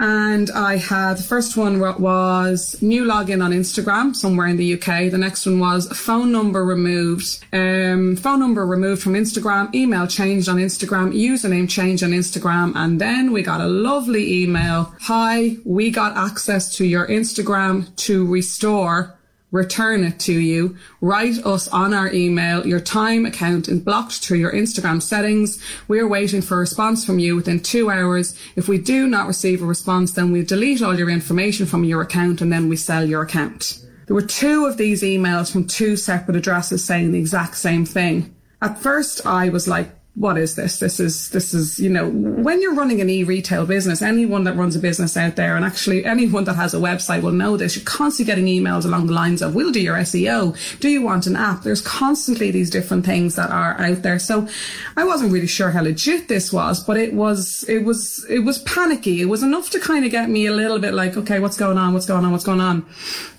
And, um, I started, I went then to get into Nima Brush and it wasn't there. It said, we're not logging you in. And I, again, was trying to get in and, and then I was getting more of these emails. The, the uh, two hour one then went down. I got another email telling me I had an hour left that I was running out of time. Then it went down to 40 minutes. Yeah, that, that's Neve. Nima Brush is uh, your your online company. Hello. Hi, Neve. So, uh, have you got it back yet? No, and I don't think we will get it back. It's it's gone. Um, so what we've what we've since figured out is that um, what they do it, it's like the modern age boosting of cars. They have taken my old site, they have changed the name, they've erased all the content, but the following is still there. So somebody on the page yesterday suggested uh, find somebody who you messaged before it disappeared. So I contacted a friend, and she was able to find it, but it literally it just at the top of it it says Instagram user. There's nothing on it. It's completely bare, naked page, but there's thirty thousand followers on it. So this is what's happening. They're taking accounts, they're wiping them clean, and then they're selling them to a new business that basically means that they have an already established pr- platform when they get going. So we all know how hard it is to build um, a following on Instagram. So these, this is what happening. This is what's happening. They're selling them on. So it's like changing the chassis, changing the plates, and selling the car on. It's crazy. How many how many did you have? Uh, we had just over thirty thousand followers. That's a sizable take- following on Instagram. It is. Yeah, but the thing about it was that um, you know we're a small business. We started um, really like in 2014, and it's taken that long to build that following. It's been a very, very gradual kind of build, and a lot of content, a lot of videos. We kind of treated it like our YouTube channel, so we had videos there for every brush, every set. You know, um, yeah, it was there was there was a sizable amount of information, and then memories, and then how the product has you know developed over the years. So yeah, it was very bittersweet seeing it seeing it disappear. And they obviously wanted money to give it back to you. Yeah, yeah, I got a ransom. oh, when I look back on it now, it's so funny. Uh, it's not really, but it was just, you know, so, so surreal at the time. Um, they wanted uh, $900 is what they asked for. Now, I've since spoken to somebody else who, and they were looking for three and a half thousand. But at the time, I mean, of course, I was, I was like, oh my God, will I just pay them because so much work, so many Mhm. years. Yes. And um, my husband was already on the Google and he had found a couple of examples of the same situation, but they, they don't necessarily give it give it back to you. They they get you to pay them in Bitcoin, so there's no no way of like cancelling it or charge, Mm. charging back, and and then they disappear with your site. And have you any idea, Neve, how they got access? Yeah, yeah. So what happened was I got an email on um, Monday Monday evening. Uh, so a nice relaxed bank holiday Monday evening. My I wasn't on, let's say, and I got an email through and it said that your Nima Brush account has been selected for verification, which is the little blue tick. And I thought this was great. I thought that this was kind of like a little medal of honor, and I thought it was brilliant. So I clicked into it. Now, I got another one this morning, and I've kind of realized what they're doing. My I have a different email address, excuse me, attached to the name of our account, and they're coming through the generic one that's attached to our website. Now, I didn't, I didn't think about this. I didn't give it a second glance when it first happened, but um, I clicked in thinking I was getting this verification badge, and You opened the door it- to them. I opened the door. I opened the door. Now, it, when I like when I look back on it now, when I clicked into the email, it was a completely spurious looking email. And since I've put it up on Instagram, since I have put it out on social media and made kind of made a bit of a fuss of it, the amount of people have messaged me that have gotten the same thing. Yeah. You know, so they Hold on there, Neve, because I, I, I want to bring in uh, our own Mary Jane, Damity Jane. Um, has this happened to you, MJ? Hi, PJ. How are you doing? All right. yes, I. So I only caught up on um, Neve's story yesterday, um, And when I looked, I was thinking, God, you know, may, I wonder who they're targeting or what the story is. So I went into my um, own email and I, I went into the junk mail folder. Now, as Neve said, like you get loads of different emails. Um, say when you have a, a, a your email address. So my email address that I have, I I, I use one email address basically just for my social media accounts. So it's not really attached to anything other than my social media accounts, but I still get emails into it and stuff like that. And I went in and in my junk mail, um, I have a junk filter set up. Um, there was this thing and it looked, I sent on screenshots to Fergal and I, I put it up on Twitter last night. It actually looked like it was coming from Facebook, so it wouldn't be unusual for people to be caught out by it because Fair, it looks yeah. really authentic. Like there's logos, there's a link, and the link And of course, is, Facebook own Instagram as well, so you'd think, Yes. right, you know, yeah. Yeah. Yeah. So um so when I when I went up and I looked at the actual email address that it came from, it was something totally random like BFGGH at Oh W, yeah, you yours know was this crazy looking. Mine mine was a Gmail account, but yours was just all codes and yeah really so- scary looking. Yeah, so like a lot of these, so like you get an awful lot of emails um, when you have an Instagram account for business, say that like you know they're looking to maybe you know upgrade your Instagram or you can buy likes or you can buy followers or you can buy content and all this kind of stuff. So you get you you almost become nearly immune to it, to opening it, and and you know you know I'm an awful skit, PJ. So like I I'd be you know when I get messages on Instagram from fellas that are telling me that they want to you know, that they, that I have a long lost relative, I reply to them for the laugh, you know. So um, I, I've just become now though hyper hyper vigilant that I that I wouldn't kind of do that anymore. Um, so it's just really kind of important, like to kind of raise awareness about it, really, because you Yeah, know I, I know myself. I have clients that have social media accounts, and like a lot of people's businesses are really really focused on their They social built them media. there. Yeah, exactly. And it, it, their whole online stamp is, is primarily on social media, of course, depending Yeah. on where their market is. Um, so there's a couple of tips and tricks that you can use, like like creating an email address that's solely for social media management is one of them, so that then you and your say your Do you know what I might ask you to do, Yeah. Mary Jane? Yes. Would you hold on for me because I need to get to the news, and I, m- maybe you could come back to me if you if you can Sure. stay and leave. That'd be great. Terry, we'll come back to the two of them maybe for a couple of minutes after the news because if it's happening to two of these people, it's happening to others. Can we just talk? The Opinion Line on Cork's 96 FM. With Dairy Made Premium Spread, 100% natural and made in Cork using West Cork cream.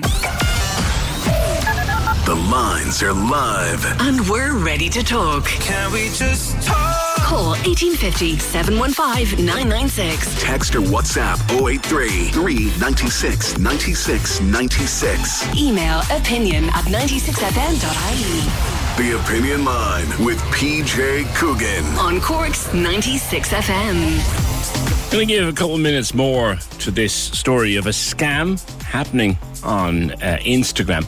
Neve, whose account is, or I suppose Neve not putting two point appointment was Nima underscore brush official has been scammed out of about 30,000 followers uh, by this. And Mary Jane, or Mary Jane, I think you came across it as well. I don't think they got you though, did they?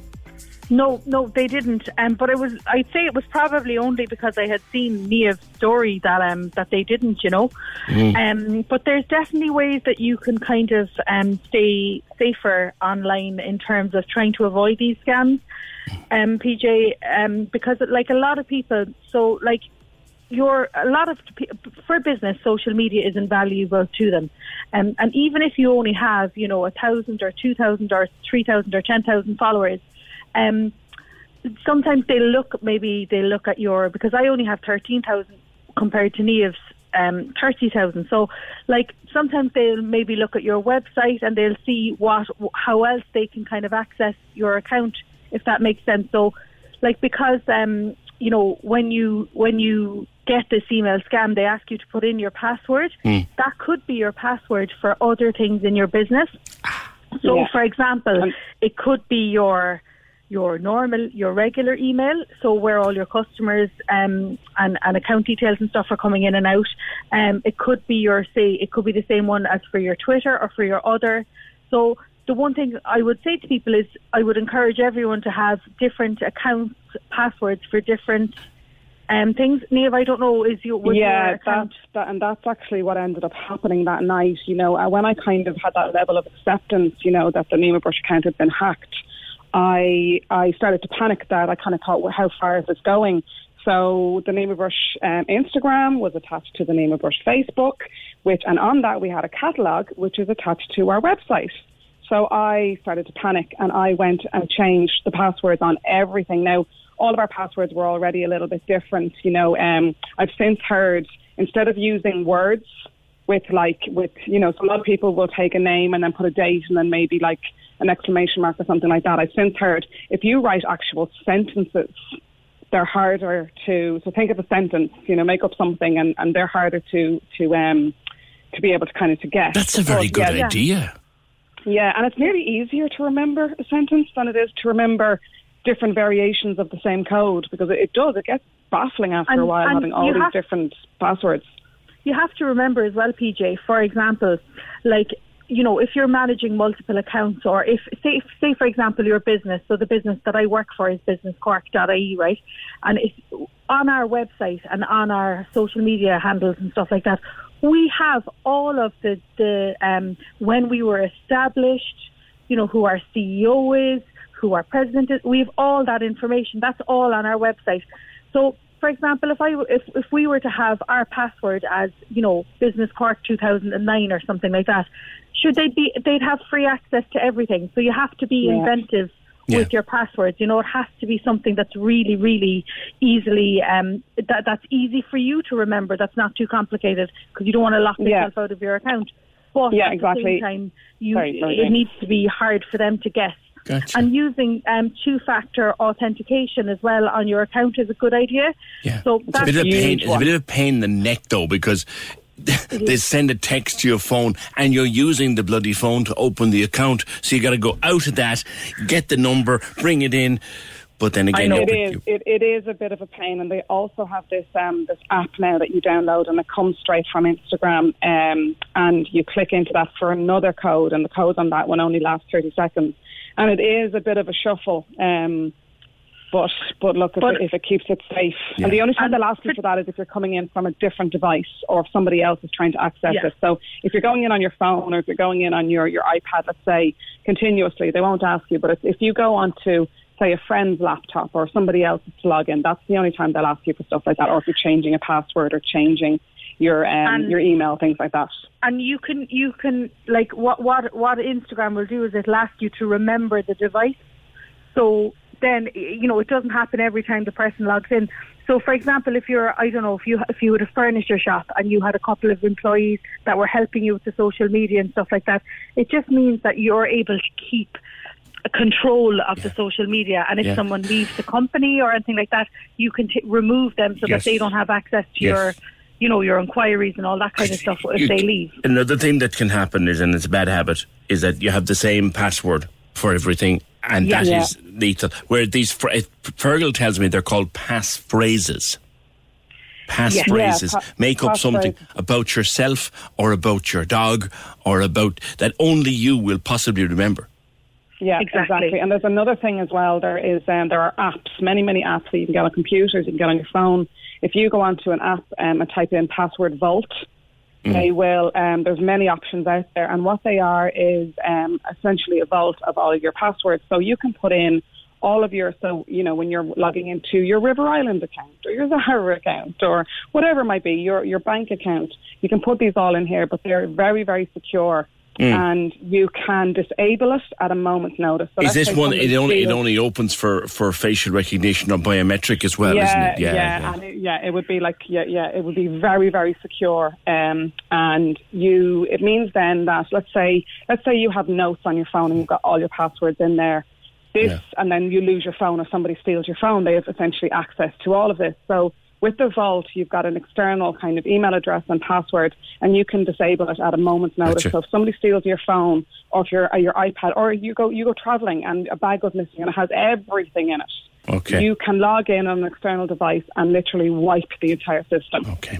Well, I hope I, I, I don't suppose there's any hope of getting it back, but I hope you can build your business up again, Neve. Anyway, Well, that's that's the lovely thing. I really saw the power of the people in the last 48 hours. Um, anyone that I have ever crossed paths with with Nima Brush, anyone that's ever used the tools, just all rallied together, and we've now gotten the account back up to 36,000 followers in 40, 48 hours. That's nice. Which is incredible. So something that was meant to be so cruel and harmful ended up becoming a beautiful moment. So. So yeah, it's a big change from the start of the week, and you know PJ, that's down to the say- community. Yeah. Can I say with my other hat on, the beauty hat on, the product Mm-hmm. is amazing and it's multi award winning. The brushes are phenomenal. So if anyone's in the Oh, market for you. some new brushes and wants to support Neve after her ordeal, I definitely recommend Neve. well, Brush. Neve, I don't know if you ever knew each other before that now, but but but if you, if you get an endorsement from Mary Jane and Cork, you're made, girl. You're made. Fantastic. I love it. Love it. All right, Brilliant. cheers. Thanks, PJ. Thank you both. That's, Thank you so thank, much. thank you both. That's Neve, 18, and, and Mary Jane, 1857 159. That one's going around. It's going around.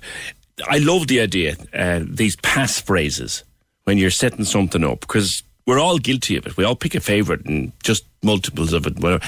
Pick a, that's a great idea, a really good idea.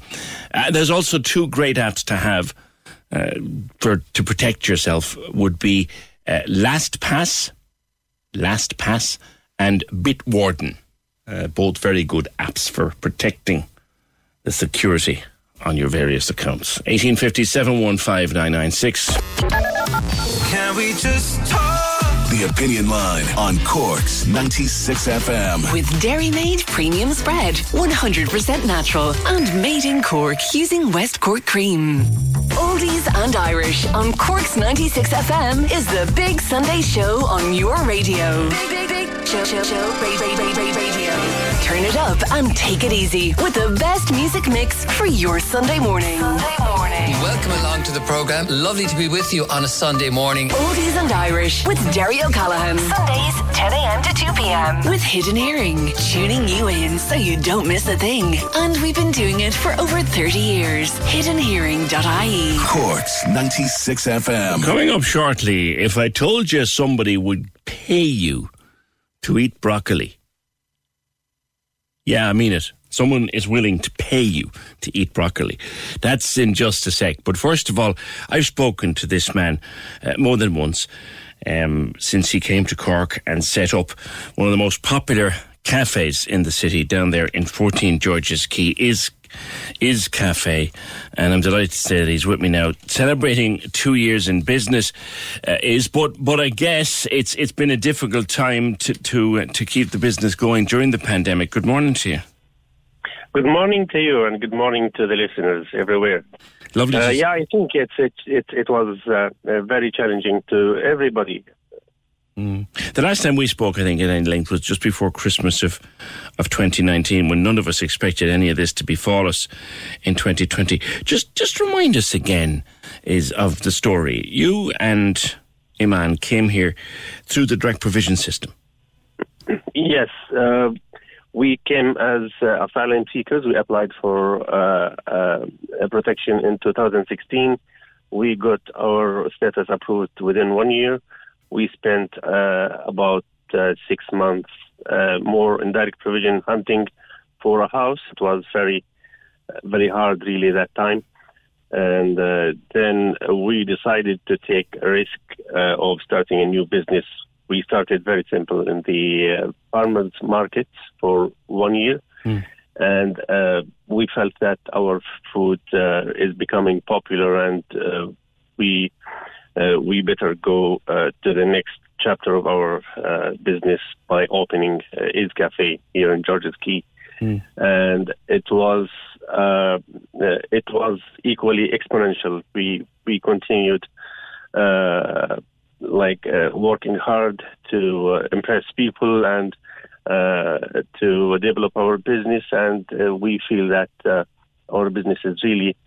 Uh, doing uh, good despite of the challenges uh, everyone is, uh, is facing uh, nowadays because of the pandemic. Mm. Now it's it's Palestinian food, which of course is your your own uh, native nosh, uh, uh, as it were, and it's proved really really popular with Cork people.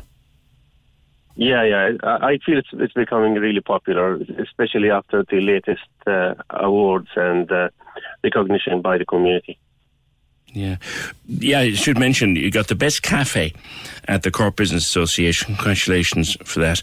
And you've Thank also you. won, you won a number of others. You, you, and you were awarded Cork Person of the Month uh, last September. Congratulations for that. You yourself, I think, as you told me before, you're actually uh, a software designer by profession. Yeah, I right? used to be a software developer. Uh, That's uh, some on- change in profession, isn't it?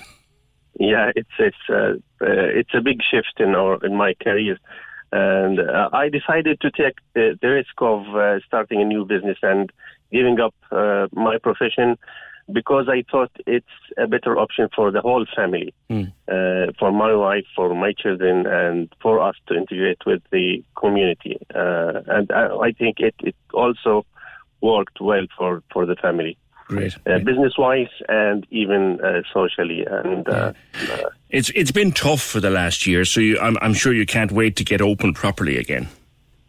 yeah, we, we really miss normal uh, life. We miss uh, seeing people dining in and uh, seeing people from other uh, counties and cities uh, uh, coming to Cork and visit us as normal. Uh, we are looking forward to restoring uh, some kind of normality next month Okay. and maybe fully normal this summer. Okay. Well, good luck with that, and and always a pleasure to speak with you. Uh, you, you you've been adapting, I suppose, like every other business, trying to deal with the pandemic. But they just want to get open again and get working again. And they're very personable people, and the food is just wonderful. Out of Izz Cafe, eighteen fifty seven one five nine nine six. I mentioned speaking of food, I mentioned broccoli, and uh, yeah, I said this to the wife last night. I said, "You know, there's someone going to pay you, willing to pay you to eat broccoli." Now, there's obviously uh, it's it's research, of course it is. Um, Rebecca Kearns is project manager on a broccoli pre-diabetes study for a company called Atlantia Food. Tell me more, Rebecca. Good morning. Hi, PJ. How are you? Good. Eat your broccoli. It's it's a chorus in every Sunday at every dinner. Eat your broccoli. I don't like broccoli. Eat your broccoli. So that so why why is someone so interested in paying people to eat broccoli? Yes, yeah, you can see why we've gotten a lot of interest in the last day or two with that headline. But uh, this broccoli, I guess, uh, it's not genetically modified or anything. It's just a broccoli, and it's in soup form. The reason for the soup form is that you would have you'd be having a big plate of broccoli uh, with a side of your potatoes, I guess. So with the soup, then we have the extract, and you're able to concentrate it. So this broccoli soup, uh, it was we Smarter Food Company actually. They are the, per- the people who uh, were doing the research for.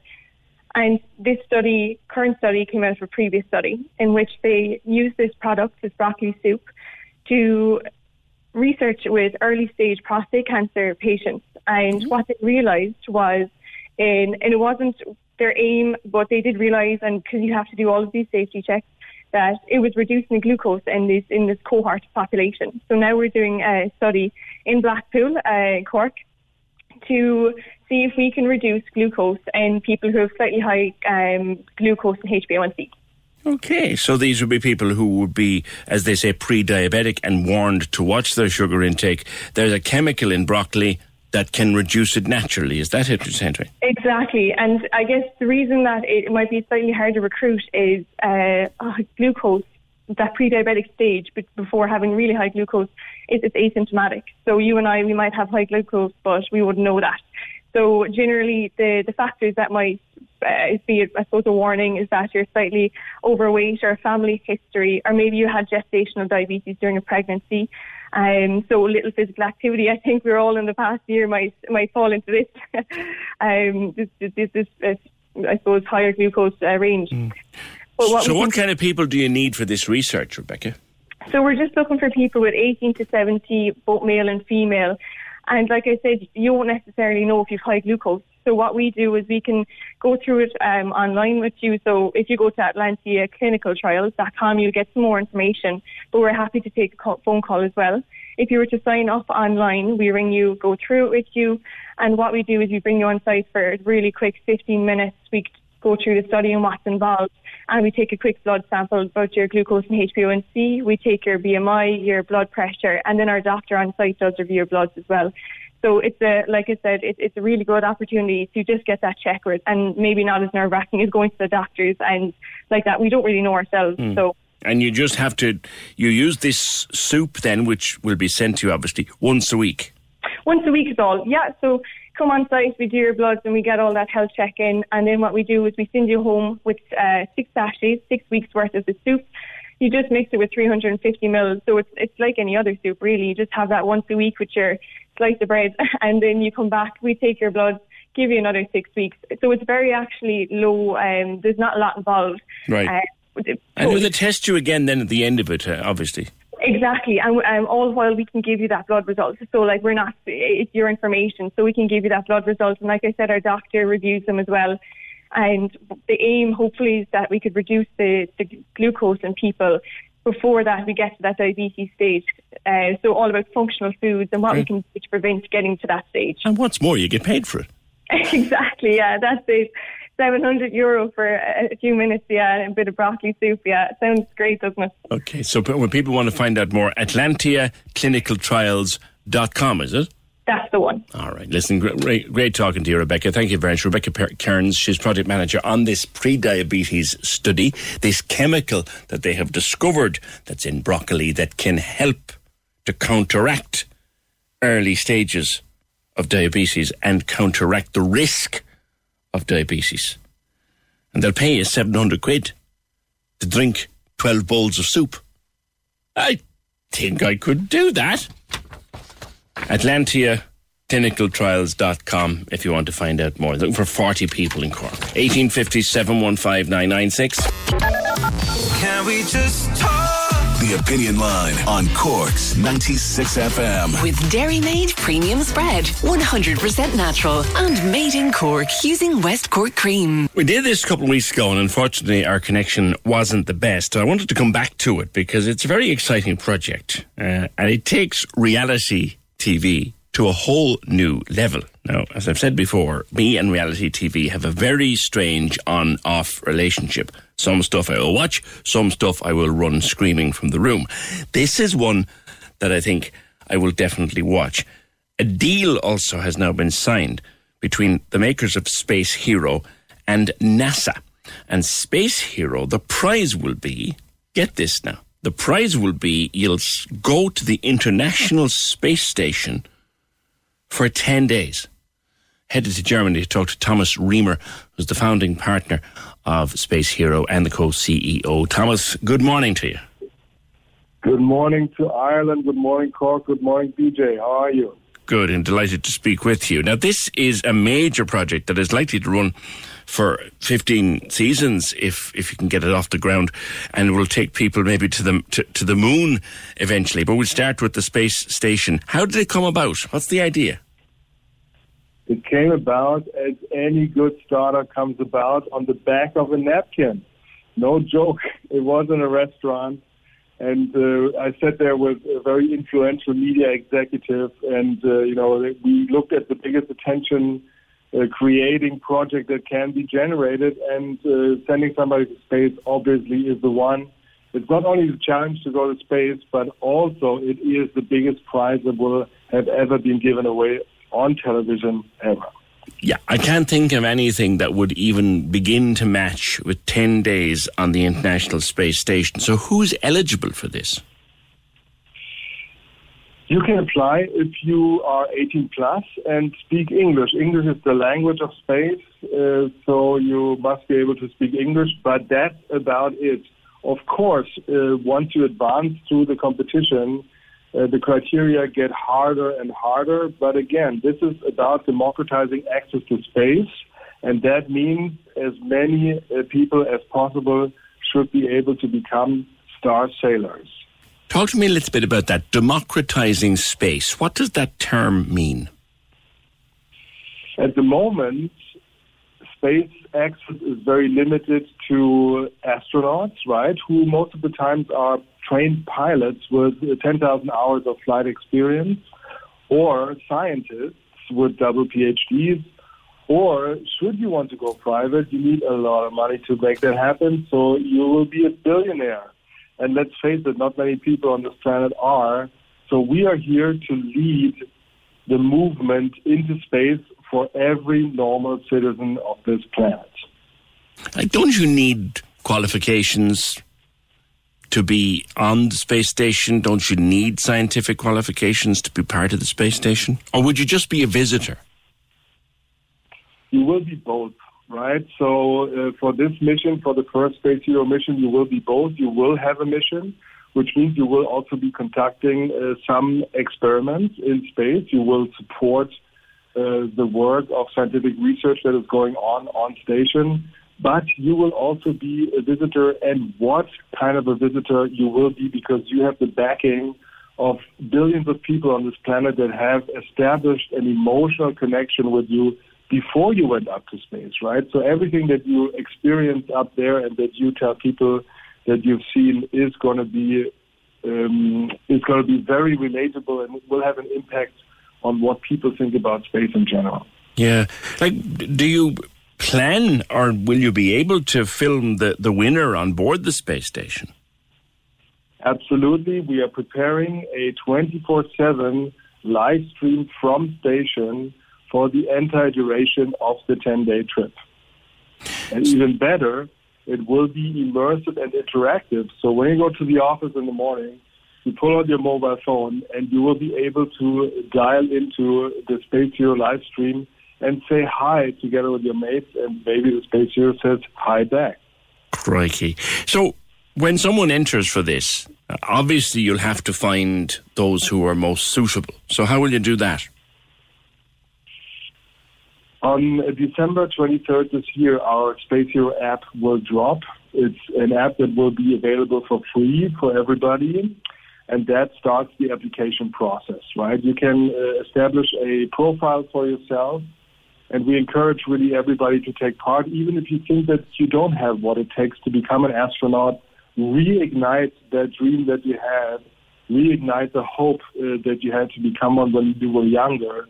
Because it's always good to see where you are in this process and what you can achieve by just improving uh, how you live and how your environment is.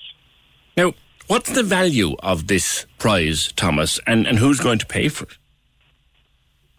The value of this prize is uh, a staggering $55 million. Woo. And um, yeah, right? It's a lot. Uh, we, our organization, of course, is giving this prize away. And um, thus, we are in the position to um, have that ticket with a very reputable private space company called Axiom Space, who are the first ones to build a private module attached to the ISS in 2024. Crikey. So this is really the biggest show of its kind ever.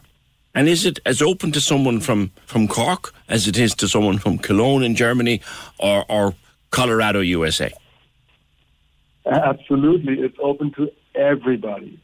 And that is important because we don't want to make that distinction. We want to reach into the far uh, you know, far points on this planet that, you know, people can apply from, not only from Cork, uh, but from all over Ireland, from all over Europe, from all over Africa, Latin America, you know, Southeast Asia, Australia, everywhere. At the end of the day, this will become a movement which will happen every two years, and people will prepare for it. They will prepare for it when they are younger and it will become a movement that has Olympic proportions. Wow! Like so, the the the, first winner, like we're talking about, you say your app will go live in in December of this year. The first winner uh, will go to the space station in 2023, but you've hoping to do this every two years for 30 years. So, well, where else would you like to bring people, Thomas?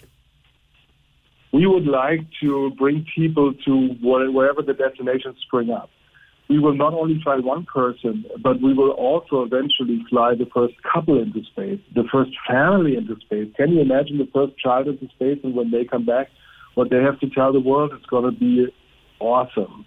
Then eventually we will be part of the moon station, but also part of the first human mission to Mars, which of course is the Columbus moment uh, that yeah. we will all be able to witness live.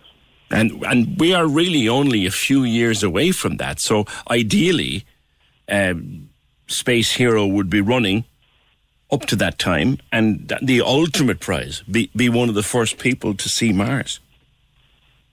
That would be the ultimate prize. It's a risky, risky mission, but you know what? It is the chance that we have. So we want to explore it and we want to be uh, the star sailors that we should be. So is the app available yet, or is it not not yet available until December? It won't be available until December, uh, but many teaser campaigns will lead up to it. You will hear more from us throughout the year. This is a proposition that is so big that people tend to not believe it, but it is real. And that's what we are going to bring home until December when everybody understands.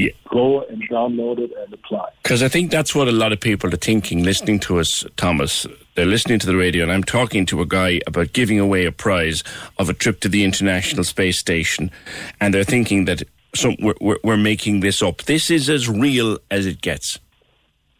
It is as real as it gets, absolutely. We would have never come out with this, right, if we wouldn't have the ticket to fly to the International Space Station because we are um, uh, under promising and over delivering. That's the ethos of our company. Okay. You know, we will catch up again, I promise, because this is exciting. Uh, Thomas Reemer, the founding partner and co CEO of Space Hero, uh, signing agreements with NASA to send one person to the International Space Station in 2023.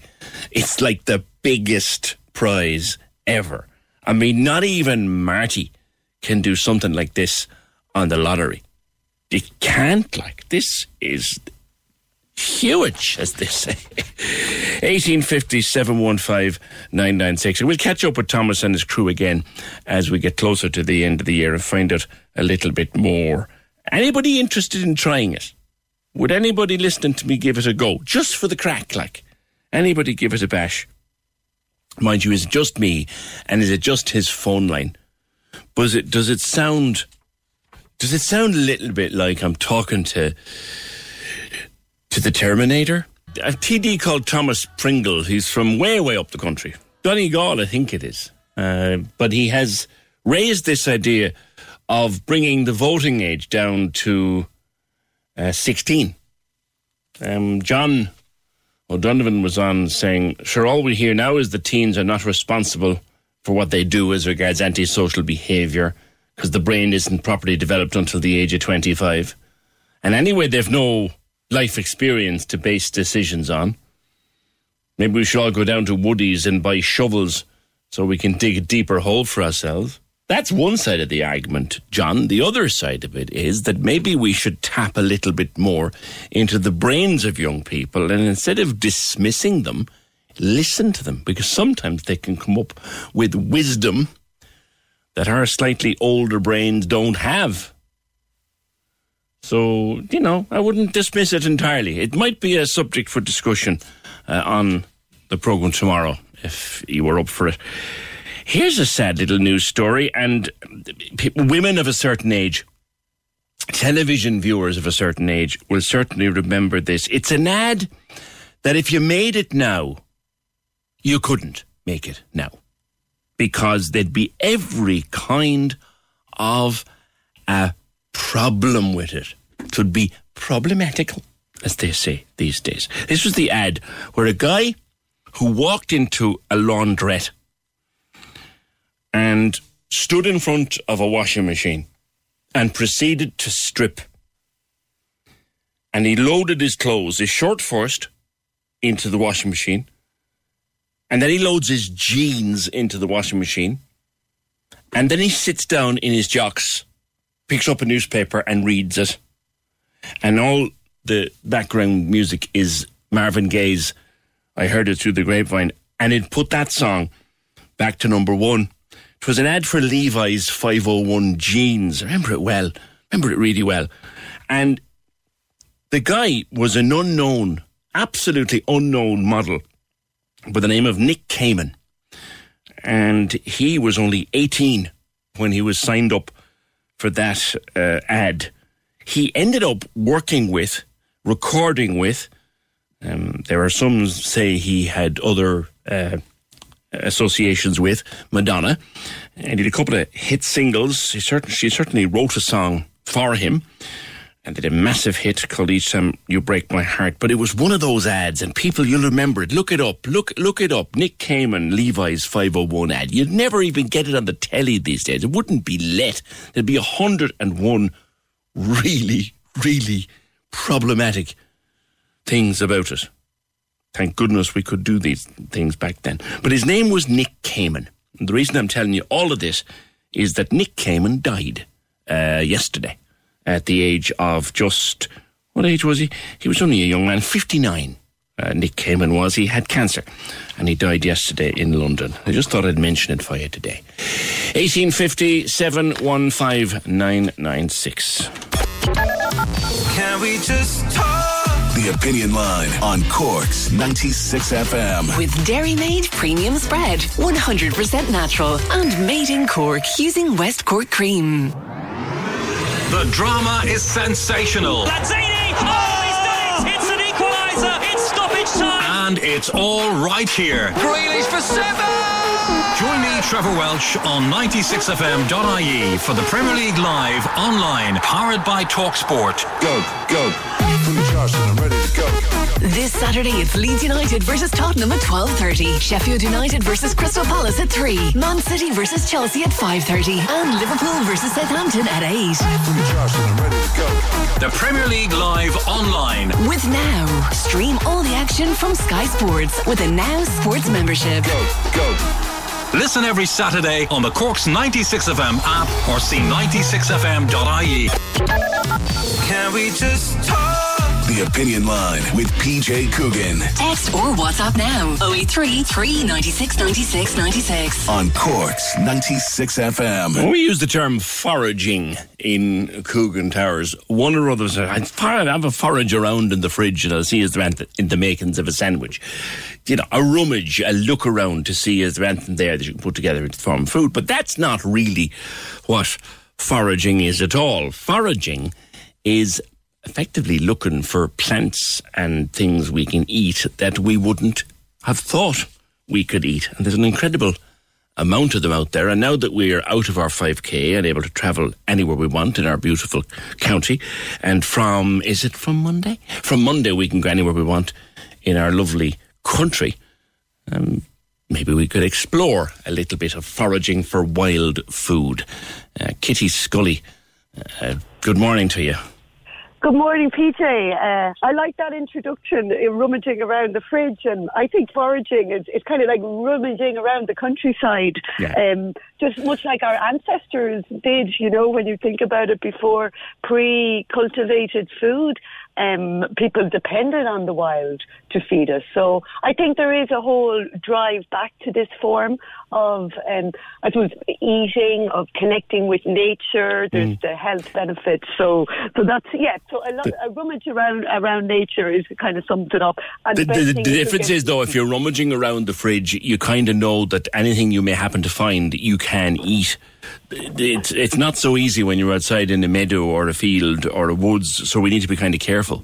Yeah, and that's a very good point. And like realistically, there is just a myriad of plants out there, and so many of them have got amazing health properties, but there are many that are dangerous as well and can be poisoned if consumed by humans. So the best thing, uh, advice or tip I give to anyone before they start rummaging or foraging is to educate themselves, to learn about plant identification, to know what you're eating. And some of these edible plants or wild plants are, are quite obvious, very easily, you know, to recognize, like a nettle or a dandelion. But others, like the families, the umbellifers they call them, and they're like the, the cow parsleys and ground elders. It can there can be very very small little details. So so I would say identification, and then you're probably going PJ, but how? Where does Mm. someone learn? Like, w- w- give me a couple of common things that we wouldn't know you can actually eat. Yeah, well, but just before I, I move on uh, to that, PJ, I do think it's important to say about identification. Get yourself a good book, put it in your backpack, Mm. and head out with it. That is number one. There's a lot online. It can be very confusing, but I cannot stress how important it is to to educate yourself. If you can get out and do a forage walk, COVID restrictions, if this come back, actually getting out on a guided walk and walking with somebody, be it a seaweed walk, a woodland walk, is is definitely one of the best things you could do. So let's just say at the moment, and I kind of see foraging is quite interesting, that nature gives you what you need. And often you don't need to actually go outside your county. Often by just looking at what's growing outside your door could be the plants that actually you need right now at the moment. So let's just say, has, has anyone noticed in their hedgerows a, a, a plant called Alexander's? It's got a nice bright green, kind of acid green yellow flower. That is uh, much like parsley and celery and all parts of edible. So that's a really, really good um, one to start with. Dandelions. People have hated dandelions. The war on dandelions needs to stop. Not only are bees love to forage them, and they're growing in every lawn. But aren't they, aren't they poisonous now, for example? Dandelions, no. we used to take the tops off dandelions and pinch the head and put the white stuff on warts. So surely that can't be good to eat. And I and I think that could be maybe related to the the pissenlit, their their French name. I think they were also called uh, wet the bed, um, and that could be something about their properties. But no, dandelion flowers can be used to make a lovely dandelion honey. Now you could say add amount that amount of sugar and anything would taste good. dandelion leaves are the right amount. You know, they're one of the first leaves that come. They're they're bitter, but they're great in salads. The French have a great tradition of eating them. So the young leaves are edible, and then also the root. People dig up the roots and dry them, and it makes a substitute for coffee. Between yourself and myself, just yeah. So dandelion roots have been have been used as a substitute for a coffee flavour. That you dig them up and then they're dried and roasted and ground. Now, between yourself and myself, look it and and everybody listening. Just because something you can eat it doesn't mean they're always delicious. Now I like one coffee a day, so personally for me, dandelion root, it's not worth the effort to dig it up and root it. I prefer my one cup of coffee. But it's good for people to know these things and um, explore. Another one that will be coming up soon is our elderflower. Like elder just grows right through our country. Mm. It's such an abundant bush. It really You can put is. a salad, can't you? You can eat that in a salad. They can be used. They can be deep fried as fritters. Um, But yet again, one of the best uses is to make a lovely elderflower cordial, which Mhm. is absolutely delicious. The ne- nettles are great, and like so as a gardener, I- Nettles. you, you don't want to see nettles in the garden. You don't want to see nettles in the garden because they're they're a perennial weed. They, they compete for light, for food, for everything. But I want to see nettles on my plate. They, they don't, you probably heard the old saying: three, nettles three times in May keeps the doctor away, or, or something. Some variation. So what do you do? I mean, this is going to like an awful stupid question.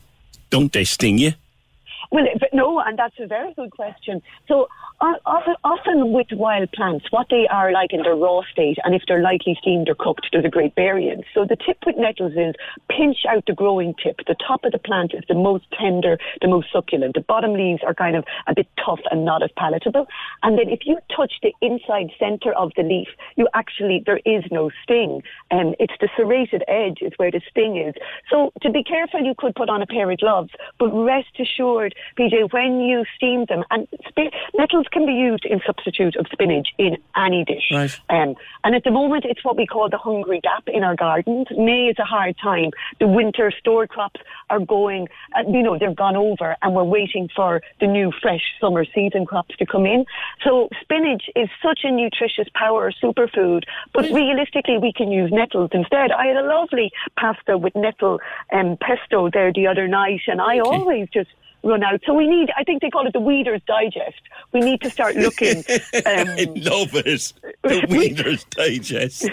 it makes it just varies it up. It makes weeding a little bit more fun if you think you're going to get your supper um, out of it. There's another one. Would you have ever heard old people talking about prashok? Prashok. Prashok. It's Can't a say I have, no. A yellow flowering weed. Any of our country listeners that would grow cereal crops would be very familiar with it. It's the Brassica family, which means it's related to our cabbages, our broccolis, our cauliflowers, our sprouting broccolis. It's the same family, but it's an older, wilder, original cultivar. Oh, does this look a bit like celery with, with, with yellowy flowers on it. It's yellowy flowers, exactly. And always, before people got all the, the herbicides out, it was common in through through Ireland and in a lot of kind of freshly like waste ground or Yeah. newly cultivated ground. And realistically, in older times in Ireland, before the potatoes came in and before the cabbages, people would have always used prashok. They would have made soups and stews, and it would have always been included in our diet. And often these wild foods are so nutritionally rich um, and dense. And we've gone on to make more cultivated varieties. But um, if they're free out there and I don't have to break my back digging or buy seeds or sow them and mind them, Absolutely. Can you recommend, Kitty, before I let you go, I, I, I have one thing to do before we finish, so I'll let you go. Is there a good book you can recommend or a good website you can recommend? Well, definitely. Um, there's like there's a very old one called Food for Free by Richard Mabey, and that's an old reliable that is there. But the, I know there's another, the Irish Wild Plant book just came out in 2020. So I would just say take um, a look online and try and buy something from Ireland. There's a guy uh, from River Cottage in the UK called John Wright, and I was very lucky to go on a foraging walk with him. And he's got a great website. There's an Irish um, foraging podcast now. So there's, I know a friend of mine in Clare has a brilliant online course. Great. Um, the Herbal Hub for you know that it's kind of foraging through the seasons. And I suppose the big thing is forage with care. Nature is generous, so we shouldn't be greedy. Corks 96 FM.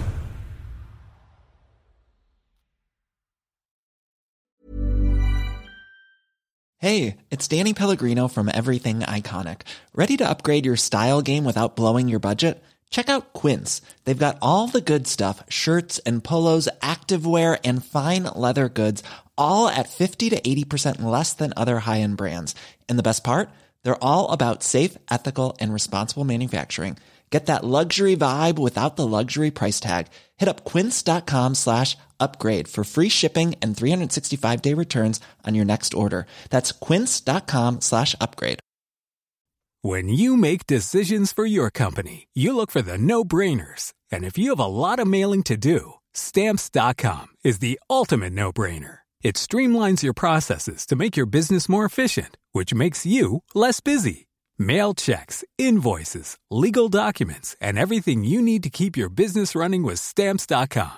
Seamlessly connect with every major marketplace and shopping cart. Schedule package pickups and see your cheapest and fastest shipping options from different carriers with rates up to 89% off USPS and UPS rates. And with the stamps.com mobile app, you can take care of mailing and shipping wherever you are. Make the same no-brainer decision as over 1 million other businesses with stamps.com. Sign up with code program for a 4-week trial plus free postage and a free digital scale. No long-term commitments or contracts. That's stamps.com. Code program.